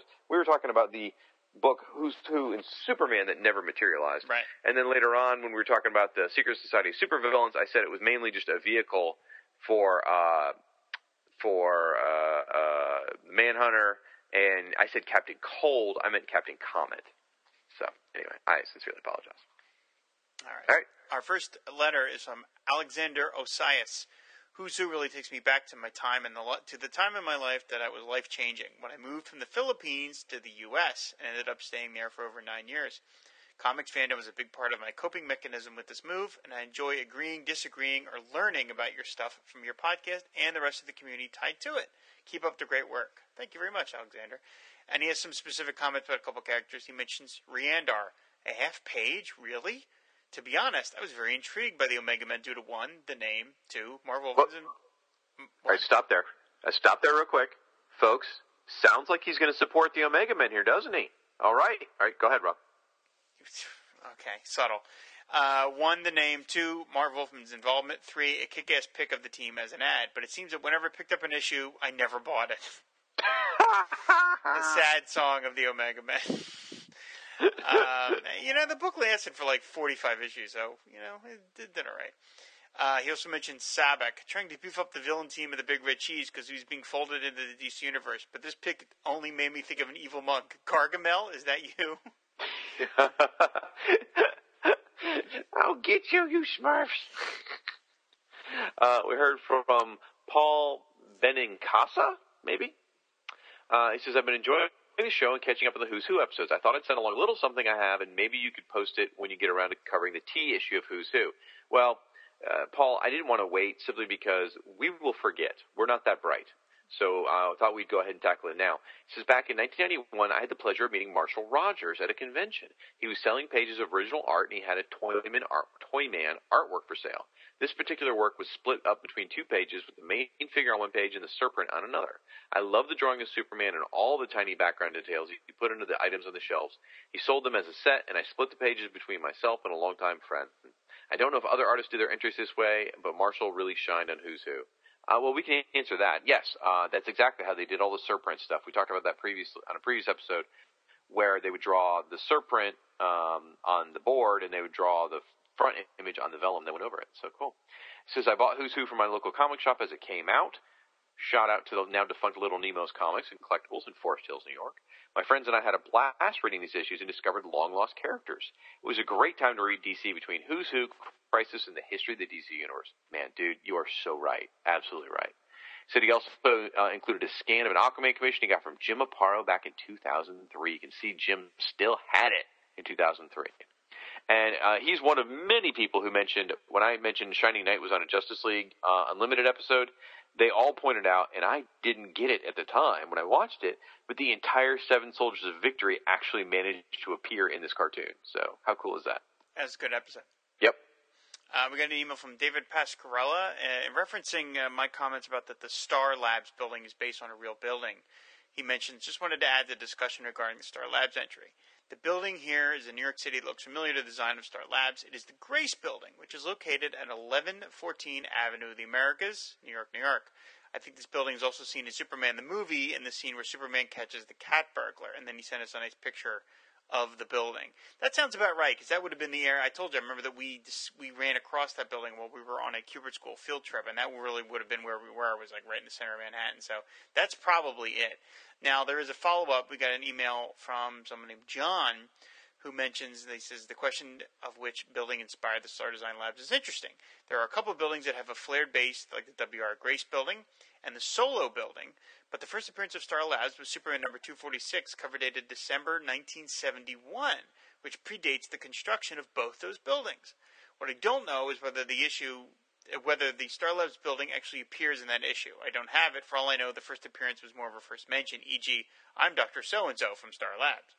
But if it did, it's possible Curt Swan may have been inspired by Chicago's first Chicago, now Chase Tower, which has a flared base that was completed in 1969. So I got to look into that. I'm sort of fascinated by that. I love that it's all real world stuff, but I I kind of want to find that issue of Superman just to see if Star Labs does in fact appear, or as he says, it's just a mention. Well, I just love the fact that all our listeners either know this stuff or did the research. I mean, It's very impressive. Yep. So, yep. Uh, all right, we heard from our buddy Ryan Daly, known as Count Druncula. He says, on the cover, the black area showing Shakira's rear end looks like the shadow of Sergeant Rock's leg. That lends further support to Dan Jurgens' suggestion that she's naked in human form. Them hips don't lie, after all. He says, uh, Shag, I like your point that Sandman straddles the line between superhero and pulp, det- pulp detective. It's for this reason that I think the character would translate much easier to television or film than many other known DC heroes. But instead, we're going to get a Batman show with every character except for Batman. And he says, Shadow Thief makes my top 10 DC supervillains. Something about the simplicity of his look hits the appropriate fanboy buttons for me, and this entry is amazing. Kubert nailed this page as beautifully as any of his Hawkman illustrations. You know, he's right there. That Shadow Thief image from last issue was really, really spectacular. Yeah. It really was. Good stuff. Uh, heard from our buddy Siskoid. He says uh, he talks about Ryand'r, which was uh, you know Starfire's brother. Says not only is there no pronunciation guide to help with how to pronounce his name, but this is the last such guide in volume. Um, oh, the last such guide appeared in volume 18, the very last. So who's who would not feature a guy a pronunciation guide again? So look at that. I didn't even notice that. I said one reason Sandman deserves to have both costumes. Oh, uh, we mentioned that uh, both costumes had a first appearance, which we thought was odd. So one of the reasons Sandman deserves to have both costumes given first appearances is that they might as well have been different characters. In fact, I'm surprised Roy um, uh, is talking about the writer of All Star Squadron. There. Roy Thomas. I'm, yep, Roy, I'm surprised Roy didn't put gas masks on, put the gas mask Sandman on Earth One as an early pulp hero to compete, uh, complete it with his Gal Friday, like the Shadow and the Spider, and Earth 2's Wesley Dodd as a generic costume crime fighter with a boy sidekick. The gas mask is uh, the gas mask and post gas mask stories are really quite exclusive to one another. As for the prophetic dreams origin, it may well be a Neil Gaiman thing to tie into the original Sandman with the later models. If you look at Secret Origins number seven by Roy Thomas and Michael Bair, which came out the same month as that issue of Who's Who, there's no mention as the motivator for the character, and Roy isn't the kind of guy who omits details that were established before. Um, he corrects us and mentions that the second Starman, which was the the Kirby Starman, was created by both Jack Kirby and Joe Simon. Because we, we started by saying it was, then we backpedaled, but he says, nope, nope, Joe Kirby did help. They collaborated in the first issue together before Michael Fleisher took over scripting. Uh, then he mentions Sergeant Rock. This is interesting. I hadn't heard this. I don't know if you had, Rob. You didn't mention his first appearance controversy. Uh, they name our world, our Army at War number 81 as first, though that story really features the story of the Rock of Easy Company, which is the second prototype for Sergeant Rock, but has several differences with the finished product. Most prominently being called Sergeant Rocky with a Y. If it was a one-off, like um, like a lot of stories in anthologies at the time, the real Sergeant Rock wouldn't appear until issue 83. The very first prototype was in, in GI Combat number 68, simply called the Rock. So uh, our armies, uh, oh, I'm trying to figure out what OAAT is. Our Our Army at War. it's a T, not a W, though. Whatever. Our Army at War number 81 is an odd transition choice, but you could make a case for it because Rocky is an easy company.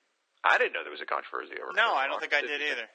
Yeah. Next up is our buddy Anj. Um, on the cover, he said, "I thought this was a decent cover, although Sensei and Sargon are Sargon are way too huge.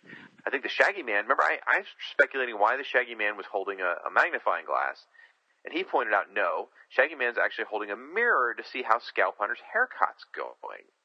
So, or if it is a magnifying glass, maybe he's looking for the secret sex. Uh, he mentioned Sargon. He says, I also loved his death in Swamp Thing number 50. I guess at one point Sargon was a villain. It was his dabbling with evil that made him most susceptible to dark magic feedback in that seance. Did you also know he had a Whatever Happened to story? It was in DCCP number 26, the first appearance of the Wolfman Perez Teen Titans. Somebody needs to collect the Whatever Happened to's in one book. Well, can we just call those right now? You know, claim them and say someday we're going to do the whatever happened to stories in DCCP? Yes. I'm, let's- I'm let's- fascinated. Let's do that now. Let's say that we're going to do it, and that way nobody Yep. else tries to do it. Yeah. Yep, we called it. Called it first. Yeah. Ours. Yeah, So, there's, there's a lot of great stories in there. A lot of great stories. So that, that's worth that's those are worth going back and, and looking at. maybe we'll do a segment in Firewater or something for that. Yeah. Uh, or maybe we'll just make Who's Who that much longer. Uh, Sensor Girl. Quislet is in the surprint because he joined the Legion at the same time as Sensor Girl. Her vague, this is something we forgot to mention. Her vague sensory powers helped keep people wondering if she was Supergirl. I completely forgot to mention that last uh, episode, guys. Um, that yeah, the big deal with Sensor Girl was the mystery of who she was, and everyone thought she was Supergirl. So anyway, he goes on to say those powers could be supervision, X-ray vision, super hearing, etc. The Supergirl question is why a distraught Brainiac Five is also on her page. This is one of my favorite pages in the issue. Then he talks about Shade the Changing Man. He says, uh, I could talk about all incarnations of the Shade the Changing Man for a long, long time. I love this character. The Ditko issues are crazy dense. It's almost incomprehensible. It's one of those books that I reread every couple of years to see if I will understand it better. I mean, Ditko doesn't give you a second to breathe. Between the politics and organized crime on Meta, the, the old Miraculovest, the area of madness, the various zones and the embedded metans on Earth, it's an overwhel- it's overwhelming. Madness. The, the vest distorts how people see the shade according to their mood. Uh, it means every issue someone is saying, he's changing! And he says he loves the Milligan book as well. See, we heard from our buddy Diablo Frank. I tried to help you guys out. Uh, I challenged him on Twitter. I said, I triple dog dare Frank to keep all of his Who's Who comment, comments to less than 140 characters each this month. And uh, Frank wrote back, I could not in good conscience so deprive the Fire and Water podcast listening community to the full weight of my wisdom. Oh, Frank. Oh, Frank. Uh, he wrote 20 episodes in, and I'm never going to hear Tootie Man, am I? I need your help on this, Rob. I've listened to the Who's Who theme a million times, and I'm actually stumped like he is. I thought at one point I figured out who Tootie Man was supposed to be, but now I don't know. I, I either lost it or never figured out. You know, you know, in the song. Yeah, no, I have no idea who it is either. We just have to ask them who who they're singing to because I I can't figure it out either. All right, so we need uh, Daniel Cynical Adams, who I'm pretty sure doesn't listen to this particular show, uh, and we need Aaron uh, no, Ashton, Ashton Bird. Ashton Bird, yeah. So one of you guys get on that for us. Uh, he says, I always assume. Now I kept pronouncing Dian Belmont's name wrong last episode, uh, and he goes on to say, I always assumed Dian Belmont's name was just a, a spelling variation on Diane, but it could be Deanne. Per YouTube, the latter option would be Spanish. Well, French is more like Dio. DC, get right on that pronunciation guide for the girlfriend of a forgettable 1940s pulp knockoff you're currently aggressively pretending never existed. So I love Frank. He cracks me up. Uh, he Uh, he boils down his points and all these. He has like one, two, three, and then three A, three B, three four. But he gets to point four regarding our uh, naming conventions for the future Who's Who shows. And he says, "I have two words for your podcast renaming scheme: New Coke." I'm a firm believer that there are no absolutes, and there are a variety of ways to approach any issue, except whoever came up with this stupid idea of being completely wrong to infinity. The current title is a mouthful, so I can understand wanting to shorten it once the original series is covered. But do you really want to create a confusion in your iTunes library of multiple volumes with dozens of variant titles? It will dilute your brand and encourage listeners to skip dicier editions either intentionally or through emissions caused by the mess you're going to make. Speaking not as a rabid vocal listener, but as a concerned human being with common sense, don't do this terrible thing you contemplate, if only because I will be there to say, I told you so, every single time you whine about the grievous mistake you have made until the heat of the, the heat death of the known universe. He is insane.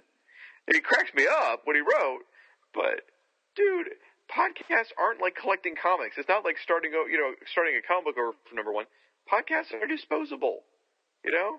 So You know, I have to say, I think you started to convince me with that rant.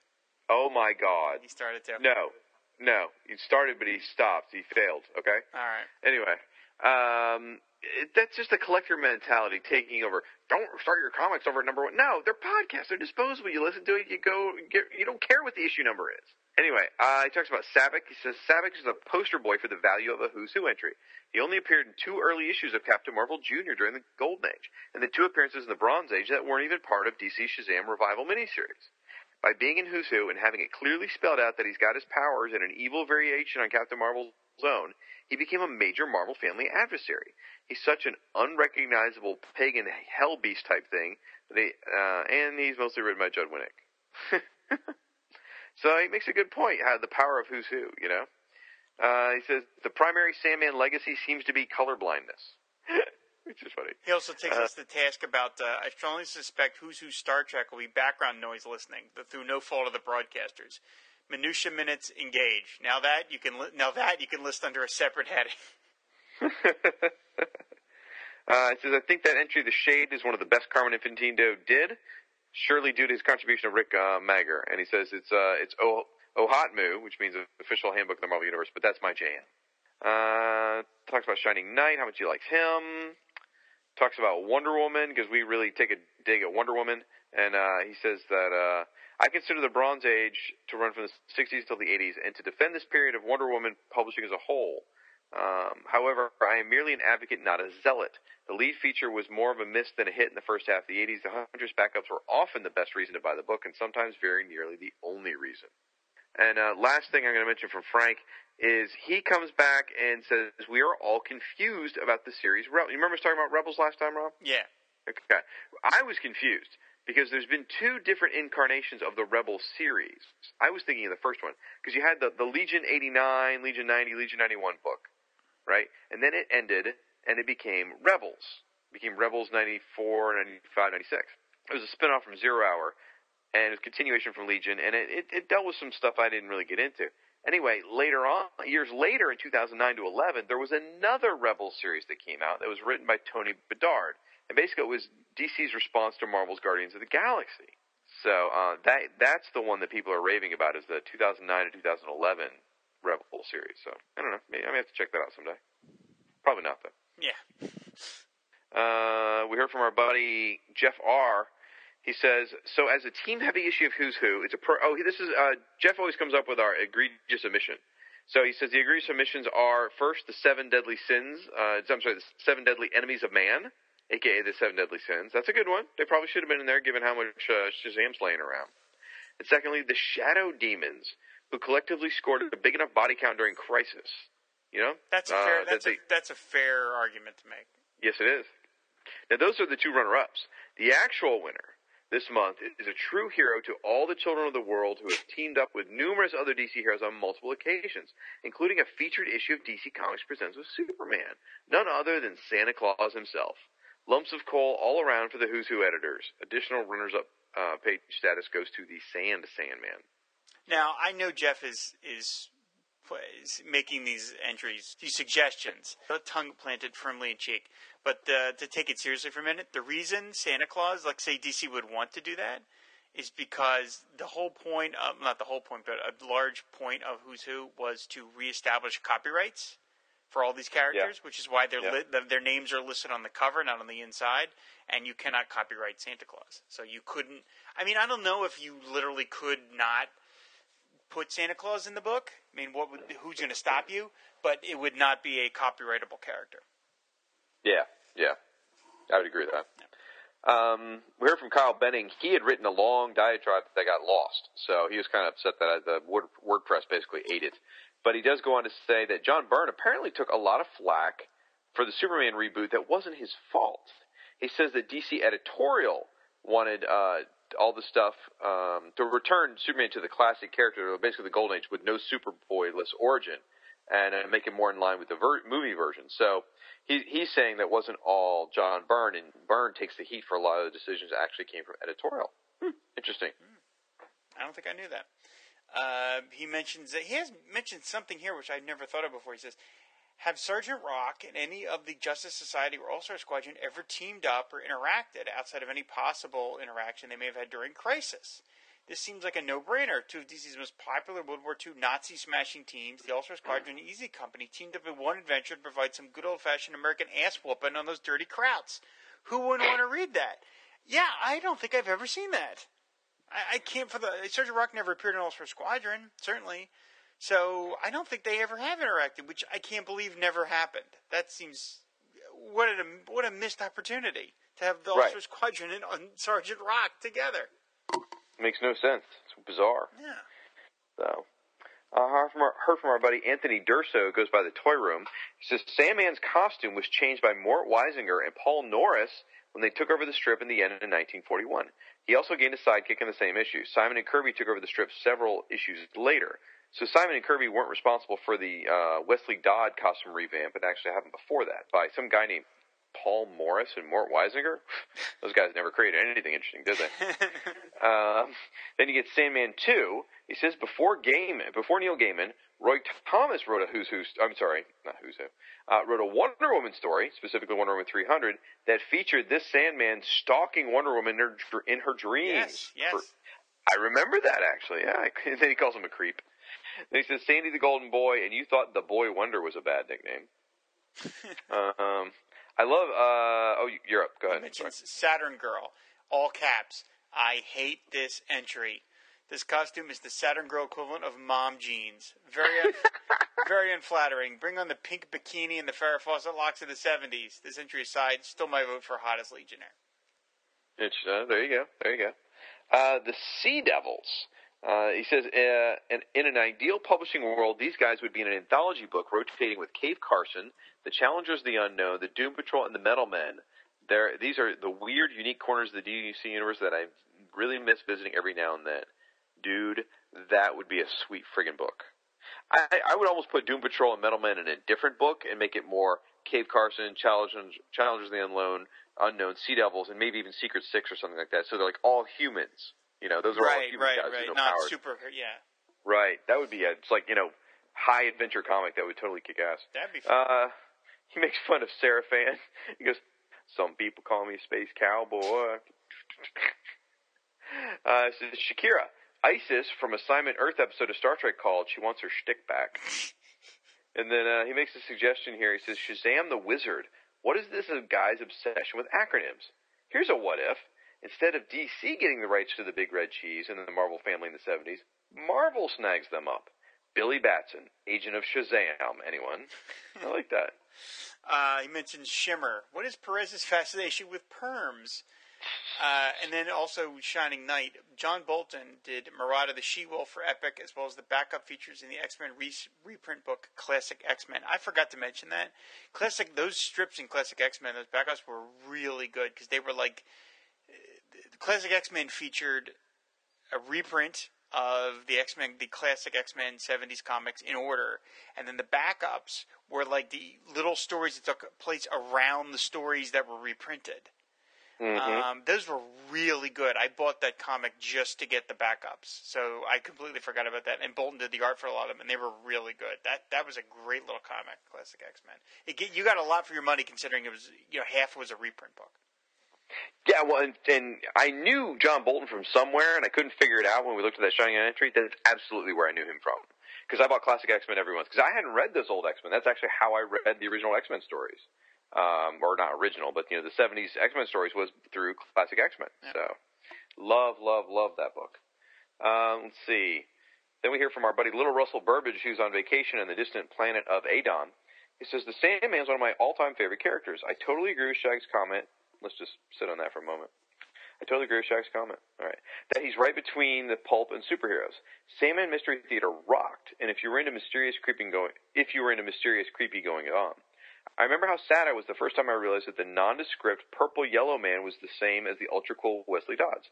Thank goodness the gas mask guy came back. I actually bought a gas mask when I was in college at military shop. I was going to wear it for Halloween, but God, it was hot. I never did create a Sandman costume, although I kept the mask for years.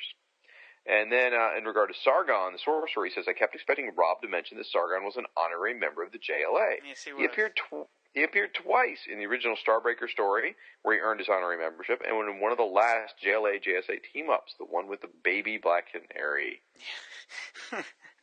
the less we talk about that, the better. Uh, he mentions, "Am I the only one who stopped at Star Labs and thought, huh? Why is it here, and not in between Starboy and Starman?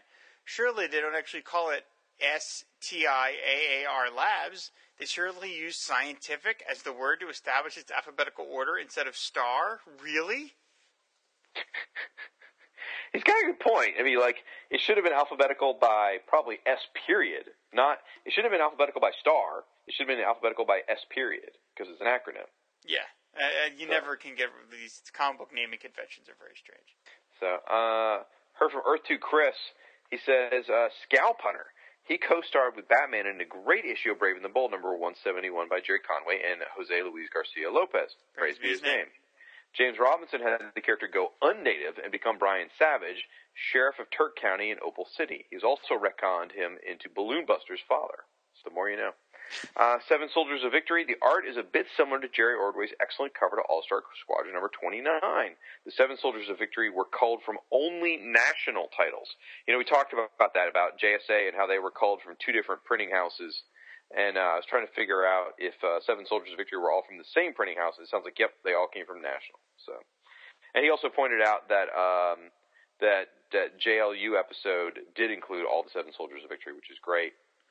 Um, there, then I don't even really want to get into this too much, but there was a really nasty fight from there on about Ra's al Ghul, so how to say his name. But uh, anyway, he goes on to say, for anyone questioning Jim Aparo's abilities in the late 80s and 90s, I recommend taking a look at Batman Legends of the Dark Knight Annual Number 1 from 1991. Aparo pencils and inks himself in the opening and closing sequences, and it was the best work DC published by him in a good 10 years by that point. Huh. I gotta check that out. I don't think I've ever seen that comic. Yeah. Whole lot of talk about Mike uh, Mike DeCarlo. Whole lot of talk about Ra's al Ghul, Raisha Ghul, whatever. Uh, I, there is one more comment I'll read about it that sort of straightens all that up. But and then uh, looks like we are on to Diabolu Frank. Am I right here? No. No, no, no. This is uh, still. I'm sorry. These are responses. Jeez, I'm getting lost in my own thing here. Um, okay.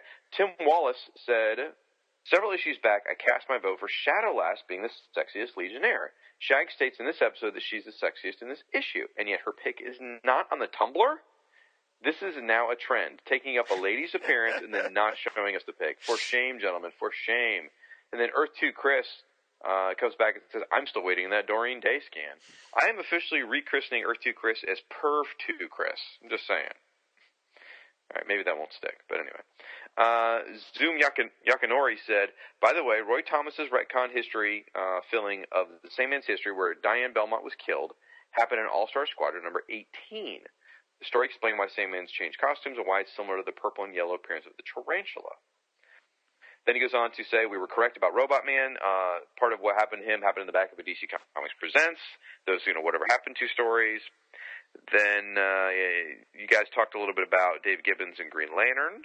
Yeah, Zoom Zoom pointed out that uh, Aquaman did well. It was drawn by Dave Gibbons. One panel in an issue of Green Lantern, which I later used for a random panel of the day. So thanks for that, Zoom. Yep.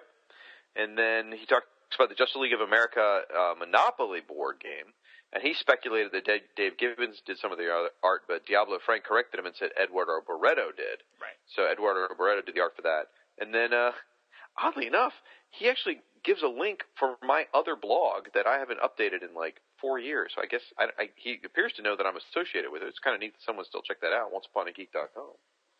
Thanks for that. Martin Gray. All right, so there's there's a lot of interesting information here. He says I read a lot of Scalp Hunter. They were a great little tales, and I don't think he ever shared a book with Jonah Hex. Frank, he simply took this spot in Weird Western. Well, James Robinson extended his place in the DC via the stupid O'Dare and Balloon Buster and Starboy business. How I hate reincarnation. His DC connections go back into in another direction. Brian Savage, aka Scalp Hunter, was the son of Matt Savage, trail boss from Western Comics. Mind, I think uh, Robinson referenced this also, so you may so you may already know. Perhaps the reason he didn't really scalp people was that Scalp Hunter name was a late addition. I believe the strip was originally going to be called The Savage. Don't know why it's changed. Perhaps someone, when someone has a moment of senility, uh, sensitivity. Oh, perhaps someone had a moment of sensitivity. Not that Scalp Hunter is much better. Heard from our buddy Fileman. And now Fileman has a reputation for being absolutely uh, batshit crazy. Like everything he says is either nuts or the opposite of what we um, are are into. Which is, by the way, I, why I signed him the Omega Man in the, in the blogging story earlier. But he says, uh, he goes, "That's right, Shag. Uh, that's right, Shag and Rob. I am a teacher and responsible for shaping the minds, the futures of America. Let that sink in for a second. That's downright terrifying. Uh, he talks about his, some of his favorite entries in this issue, and he mentions um, some of his favorite comics. I'm sorry. He said he collected Wolfman and Perez's Teen Titans, or as I prefer to call it, Jericho and his Amazing Friends. I almost threw up from laughing so hard when I read that. So that really just cracked me up really, really bad. He says Sandman 1, it isn't just an 80s DC, or it just isn't an 80s DC comic without a large, mostly magenta piece of artwork. All right, your bit. Go ahead. Okay. Um, f- yes. Uh, final I mentioned. Says, "I assume you were making reference to it, but I'm not sure that I owned a comic in the '80s that didn't include at least one asterisk directing me to a footnote caption explaining what star stood for. Someone in editorial really thought that acronym was genius." Yeah. And then he mentions, I recently acquired several of the Sea Devils original adventures. I completely agree with Rob, pause on that, that the Russ Heath artwork is breathtaking. Although I will say I find the stories very enjoyable in that simple Silver Age way. So, okay, I have to Very check cool. those out. I got a few more Fileman comments here. Uh, the main thing really to focus on here is that Fileman is actually making a lot of sense in this uh, issue. So I guess during the summer when school's out, he's just he's has a chance to get more sleep and he can be lucid. But since I, I purchased the original Secret Six stories a few months ago, but I haven't read them. Thank you for not spoiling the big reveal. You're welcome. Uh, finally, the kapow moment of the comic: the Forever People Serifan. Okay, never mind. I take back everything I said about him making sense. He says I would buy a Serifan Pariah Jericho crossover all day long. Great pitch, Rob. Uh, I said, I think one of the morals of Who's Who is that Kenner did not make nearly enough superpowers figures. it's so true. And then he says it may be blasphemy, but the Shadow Thief artwork is superior to Kubert's um, entry of, of Sergeant Rock. So, and you know what? I think he may be right. Yeah, I think I, yeah, I think I might I might be on board with that. Yep. Heard from Michael Chiaroscuro. Said, I will second Earth 2 Chris's comment about the scavenger entry. It reminds me so much of Mike Zeck era Marvel work, which is funny because I used to read a lot of Ron Frenz drawing Spider-Man back in the days. Always loved Frenz. But I never noticed the similarity between his style and Zeck's until this entry. Anyway, it's a gorgeous piece, so dynamic. I want Shag's time machine so I can go hop back into the 80s and get Frenz to draw an extended run on Aquaman. Just beautiful. I'd go for that. Uh, Harlan Freilicher sent us a great idea. He says, I have, an, I have an idea for an awesome new DC title that unfortunately should have been pitched in the 80s or 90s. Inspired by some of the lesser lights. Okay, total duds. We've seen it, Who's Who. I give you the super team title that should have been The Disposables. Obviously, it's just the book's title. The team would need a different name inside the comic, like the Danger Guard or something. But I'm thinking about a team made up entirely of characters who could die without really being missed by the readers. And die they would. That would be the hook to keep bringing the readers back. At least one team member would die in every issue. No telling who. No telling who or at what point in the books, and those would be on the first page. The key would be to get a writer who could consistently come up with the creative and violent deaths, but who had either no interest and no talent for characterization. I'm sure a few names will come to your minds. After all, the last thing we want for somebody to put an angle to make these characters compelling, that would spoil our enjoyment of watching them die. It reminds me of an old George Carlin bit where he talked about a band that he used to go see that uh, I forget the name of it, but he said they would kill a member of the band for each performance. Oh, And he would say the great thing about the band is that the sound is always changing. So oh, jeez. Problem is, after 832 issues, you'd be out of Who's Who people to kill. That's true. So, Uh, he also mentions, uh, as for the roster, Northwind is a no-brainer. So, so is Ryand'r, Prince Ra-Man, and every member of the Forever People. Awesome. Quislet travels to the past so we can watch it by the farm. Likewise, Flying Fox among All Stars travels forward in time. Ooh, I don't agree with that one. Travels forward in time, just ages slowly, or whatever. We're going to need a big list of recruits who are going to keep the body count rising. So I'll throw the floor open for suggestions. Most of the people who appeared in this issue. Yeah, there's a lot of them. Yeah, I would argue. Yeah, a lot of the. I hate to call them duds, but. Uh, then we heard from uh, our buddy Aaron. And if anyone wants to put together a team, go ahead and send it. We'd love to, to read that. Let's That'd be fun. Stalker in there. Yeah, absolutely. Uh, Aaron Bias said, uh, talking about Sandman, uh, Wesley Dodds in his nightmares, because the, the nightmare or dream thing was added by Neil Gaiman. And he goes on and talks about some other stuff, and he says a whole lot of Mike Parobeck's Sandman would have rocked. Because he's mentioning how when Mike Parobeck drew JSA, Sandman was in a wheelchair. So we didn't get a chance to see Mike Parobeck really drawing Sandman as, as he deserved to be drawn. That guy did everybody well, Mike Parobeck. Yeah, he did. Yeah. Uh, we got an email from Negative Steve Mandel. Sigh. Considering the cheap shots I take at Aquaman in my comedy routine, I guess I can't complain about your Legion coverage, but I will. But I will anyways, because you're under Earth's because under your Earth's yellow sun, I have the power of super hypocrisy. then he goes on to explain Legion of Superheroes, or I'm sorry, Legion of Supervillains. I don't get why Legion of Supervillains is so hard to understand. The original Legion of Supervillains were enemies of the Adult Legion, a Jim Shooter creation that took place in the future of the future. Year, uh, years after the story was published, but years before it took place in continuity, a character named Tarik the Mute formed another version of Legion of Supervillains, which is kind of fish- finishing school for thugs. In the 80s, when the Legion Baxter series was launched, former Legion of Superheroes uh, Nemesis kid formed another. Anyway, he goes on and on explaining all the different Legion of Supervillains, pointing out that yes, it is absolutely you know insane, but the joke is just you know that it shouldn't be. Uh, then he says nothing to the Legion of Supervillains, but it deserves a mention here because you tend to get it wrong. Dawnstar is the hottest Legionnaire. More support after that for another for a live action Sandman Mystery Theater TV show. Maybe maybe they're onto something there, you know. And uh, then he talks again about uh, he's another one who jumps in about the Patriot Act, which was that JLU episode with Shining Knight and everybody. Heard from Kichi Baker. Now this is the part. This is the last time I want to bring up Ra's al Ghul or Ghul because it's really like people get really hostile with that argument. And Keith has listed some information that's interesting, so not so much one-sided. He says, according to Denny O'Neil, Julie Schwartz came up, came to him back in the day with the name of a new Batman villain, uh, Ra's al Ghul. All he had was a name floating around in his head, and he was going to leave it up to O'Neil to flesh out the character. Both Julie and Denny pronounced it Raish, so Raish al out of Denny O'Neil's mouth. O'Neil had recounted the story on the pronunciation in many of his interviews over the years. The most recent retelling of his story can be heard in an entirety on uh, Kevin Smith's Batman on Batman. Uh, and then, interestingly enough, uh, O'Neil says that his daughter confirmed the pronunciation with a linguist at UCLA. So that's Raish. Then he says to make things even more complicated, a couple weeks before, Kevin Smith had an interview with Neal Adams. Neal, however, pronounced it Roz. So to recap, Denny O'Neil and Julie Schwartz, uh, the creators of the character, say Raish. Neal Adams, creator of the look of the character, pronounced it Raish. So I suppose it comes down to who you want to believe. So there you go. Everybody's right.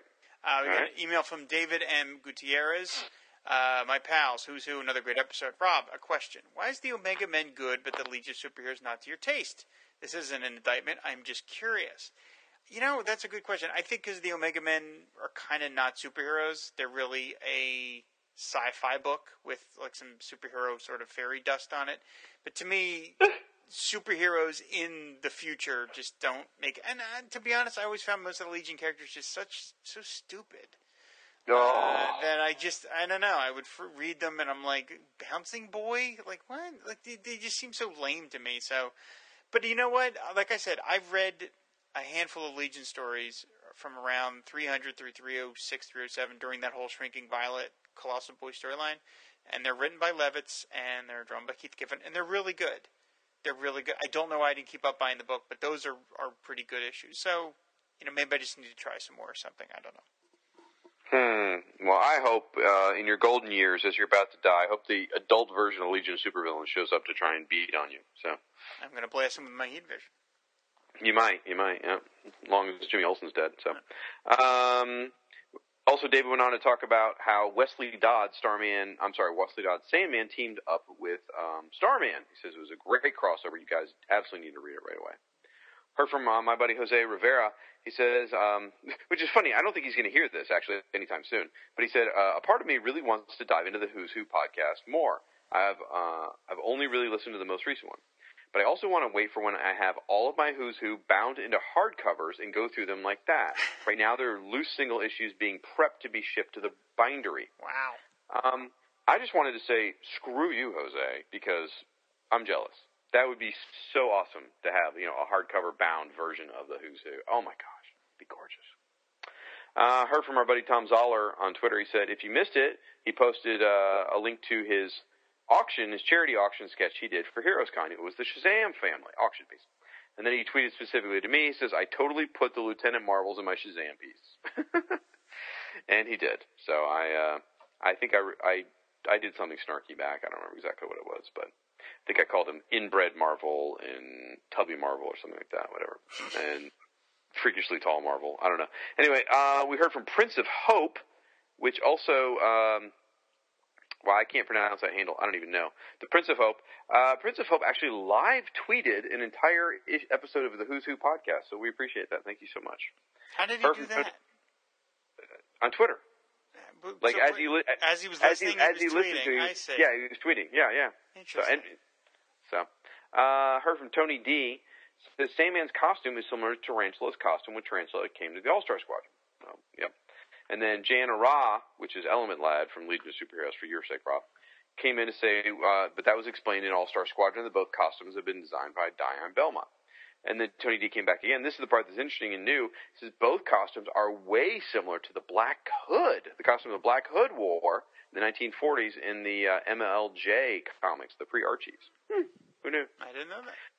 Heard from Ants just the other day. He has still got a mat on for the J. Wilbur Wolfham, Wolfingham entry.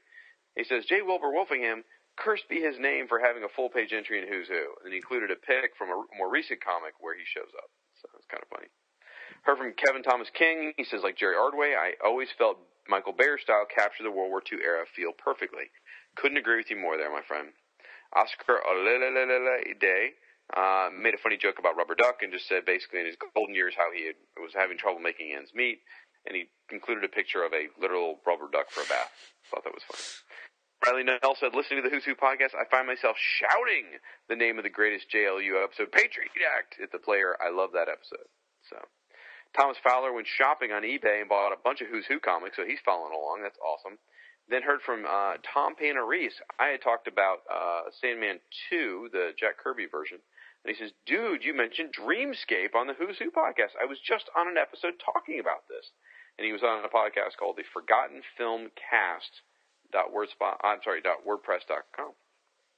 Now, Rob, um, this doesn't happen often, but I have to say we have two Yellow Dot awards to give away. Uh, but before we do that, we should probably mention if you haven't seen it, the the Batman Superman comic. They have a I don't know whether it's a variant cover or just a fun cover. They have one drawn coming up, drawn by Dan Jurgens, and it is Composite Superman. Yes, Composite Superman has reappeared on the cover, and it is totally classic era Composite Superman. He's got Superman's red trunks. In fact, Superman who's chasing him is wearing the red trunks as well. So uh, Dan was drawing pre-crisis here, so which is pretty cool. And Dan Dan was posting this on Facebook, so we started chatting with him. We actually got to have a conversation with him, and I mentioned how Composite Superman is sort of like the bane of existence of the Who's Who podcast. And he was confused. He's like, "What? How can Composite Superman be controversial?" Um, and he says, you know, it, it, it, makes a great choice for a Batman Superman cover because who else is, you know, a 50-50 blend of the two characters.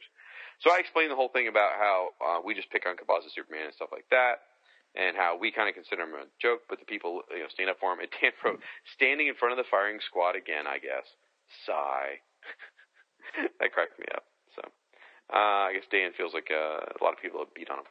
So, Rob, would you like to announce the, uh, the any of the winners of the Yellow Dot Awards? Yeah, well, we have two. Yeah, we have two Yellow Dot Awards winner. First is Siskoid, our pal Siskoid, for his Congratulations. for his entries on his blog siskoid.blogspot.ca on the uh, Quicksilver, the listing on Sabbac, and then eight different posts related to the Red Bee. Yes, yes. oh man, that's what really won it for you, man. The Red Bee posts. Oh, made me so happy. So, and there's no judge uh, bias involved in this decision No, whatsoever. not at all. And then uh, the second one is awarded to Derek Crabb, who actually sent us two different things. He he has actually started a podcast based on the Transformers Universe comic, um, and he says he was inspired by Who's Who.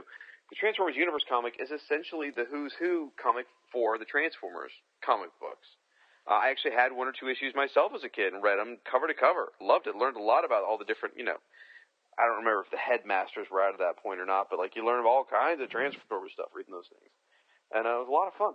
But more importantly, he he took some action figures and posed them out. Uh, an episode or two ago, we, we kind of took Richard Dragon to task. We weren't very favorable to Richard Dragon. And he actually has Richard Dragon kicking Firestorm and Aquaman's ass, basically. he's, he's got his foot on Firestorm's throat, and he's punching Aquaman over. And Aquaman's going, I should have known better. And uh, Richard Dragon's going, mock Richard Dragon, Kung Fu Fighter on the Who's Who podcast, will you? And then Professor Stein's talking to, to Firestorm. Again, Firestorm's on the ground, and he's got Richard Dragon's foot on his throat. And he says, Ronald, you've just smelled the slipper of the Kung Fu fighter Derek loves. So apparently Derek was not happy with how we handled um, Richard Dragon. Terribly Any sorry, excuse, our re, our listeners will take any excuse to get out and play with their toys. Hey, I'm a sucker for action figure poses, so that's that's the, that's the big reason he's winning the uh, Yellow Dot Award this time. Well done, sir. Well done. Congratulations, guys. Awesome. Well, another uh, bumper episode, guys, of the Who's Who podcast is in the bag.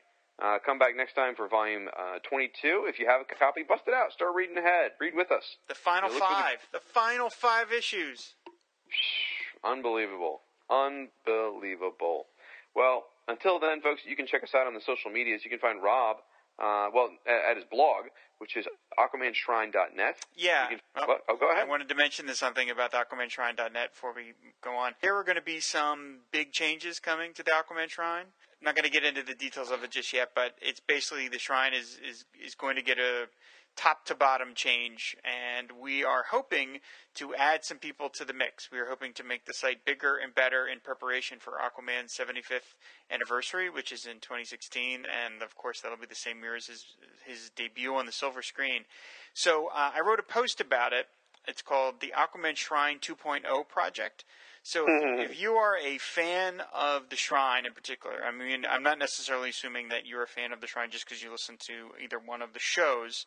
But if you are a fan of the shrine and you're a fan of Aquaman and you are interested in maybe joining up and being part of the shrine on going forward, please come to the to, to the blog aquamanshrine.net on Monday, June 30th, and the post will be up around 9 a.m. and read it. And maybe you'll want to participate, and you can see what we're looking for. But it's uh, I'm, I'm looking forward to making the shrine into a much better site than it's been for a long while. So check the shrine out Monday, June 30th, and if you can help out, you'll find out how you can do that. So that's just is. Very, very exciting. So the project is launching, like the building project's launching now, or this new site launches? No, no, no, no, no. The the the the efforts to change the site begin. Okay, Monday in terms cool. Of, we want to start adding. I want the shrine to become more of a full featured site with many different voices, not just mine anymore. So Mhm. we're looking to see what kind of who out there among the vast skilled people might want to participate in helping the shrine get to that new goal and contributing in a bunch of different ways, not just writing, but a bunch of different ways that we're, we're going to need help. So if anybody's interested, visit the shrine and find out what you can do on Monday, June 30th. Awesome. I can't wait to read Oscar uh, Olele Day's uh, sub-blog dedicated to Quisp. I think it's uh, it's going to be a real nice addition. We'll take it. All right, folks. So you can find Rob at AquamanShrine.net. You can find him under the same handle of Aquaman Shrine on Facebook and Twitter, and uh, and on maybe- Google Plus. Maybe Google Plus. Maybe if it's uh, if it's rains that day, he does it. Uh, you can find me at firestormfan.com. Firestormfan.com. Easy for me to say. You can also find me on social medias: Facebook, Twitter, Tumblr, Google Plus, and Instagram, all under Firestorm Fan. And Rob, could you tell them uh, our email address and the Tumblr one more time? The Tumblr is fireandwaterpodcast.tumblr.com, and the email address is firewaterpodcast at comcast.net. Yep. Be sure to check out that Tumblr uh, so that you can see the images from this issue. And then with that, folks, uh, I guess the only thing that's left to say is Who's, next? next?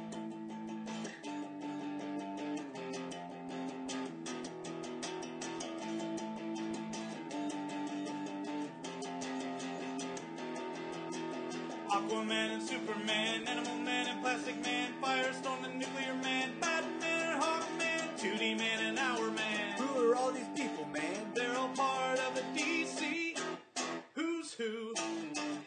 Ultra Boy and Booster Gold, Lightning Lass and Hippolyta, Phantom Stranger, Etrigan and Arisia and Woozy Winks. Hey, hey, hey. What? What about that one guy? What guy? Mr. Pretzel, Mr. Lipstick, Mr. Mitzelfuzzle? Mr. Mitzi's Pitlick? Yeah, him. He's also part of the DC Who's Who. Oh man, we forgot Slipknot. That's absurd. You'll never convince me that there is one single source of all evil power. Solomon Grundy say there is. If If you don't believe me, maybe Grundy demonstrated on you. Go on, Grundy. Tell us more of this evil power source. Solomon Grundy do better than tell you. Me show you.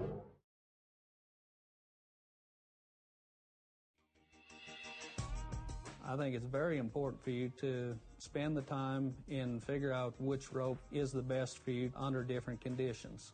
Somebody with a slower swing, they're probably gonna need a little bit more, uh, a little bit heavier rope because they're gonna need a little bit of oomph to get the rope going. Where somebody that has a real fast swing, they might want to go to the little bit lighter rope, more body, something with a little bit more action.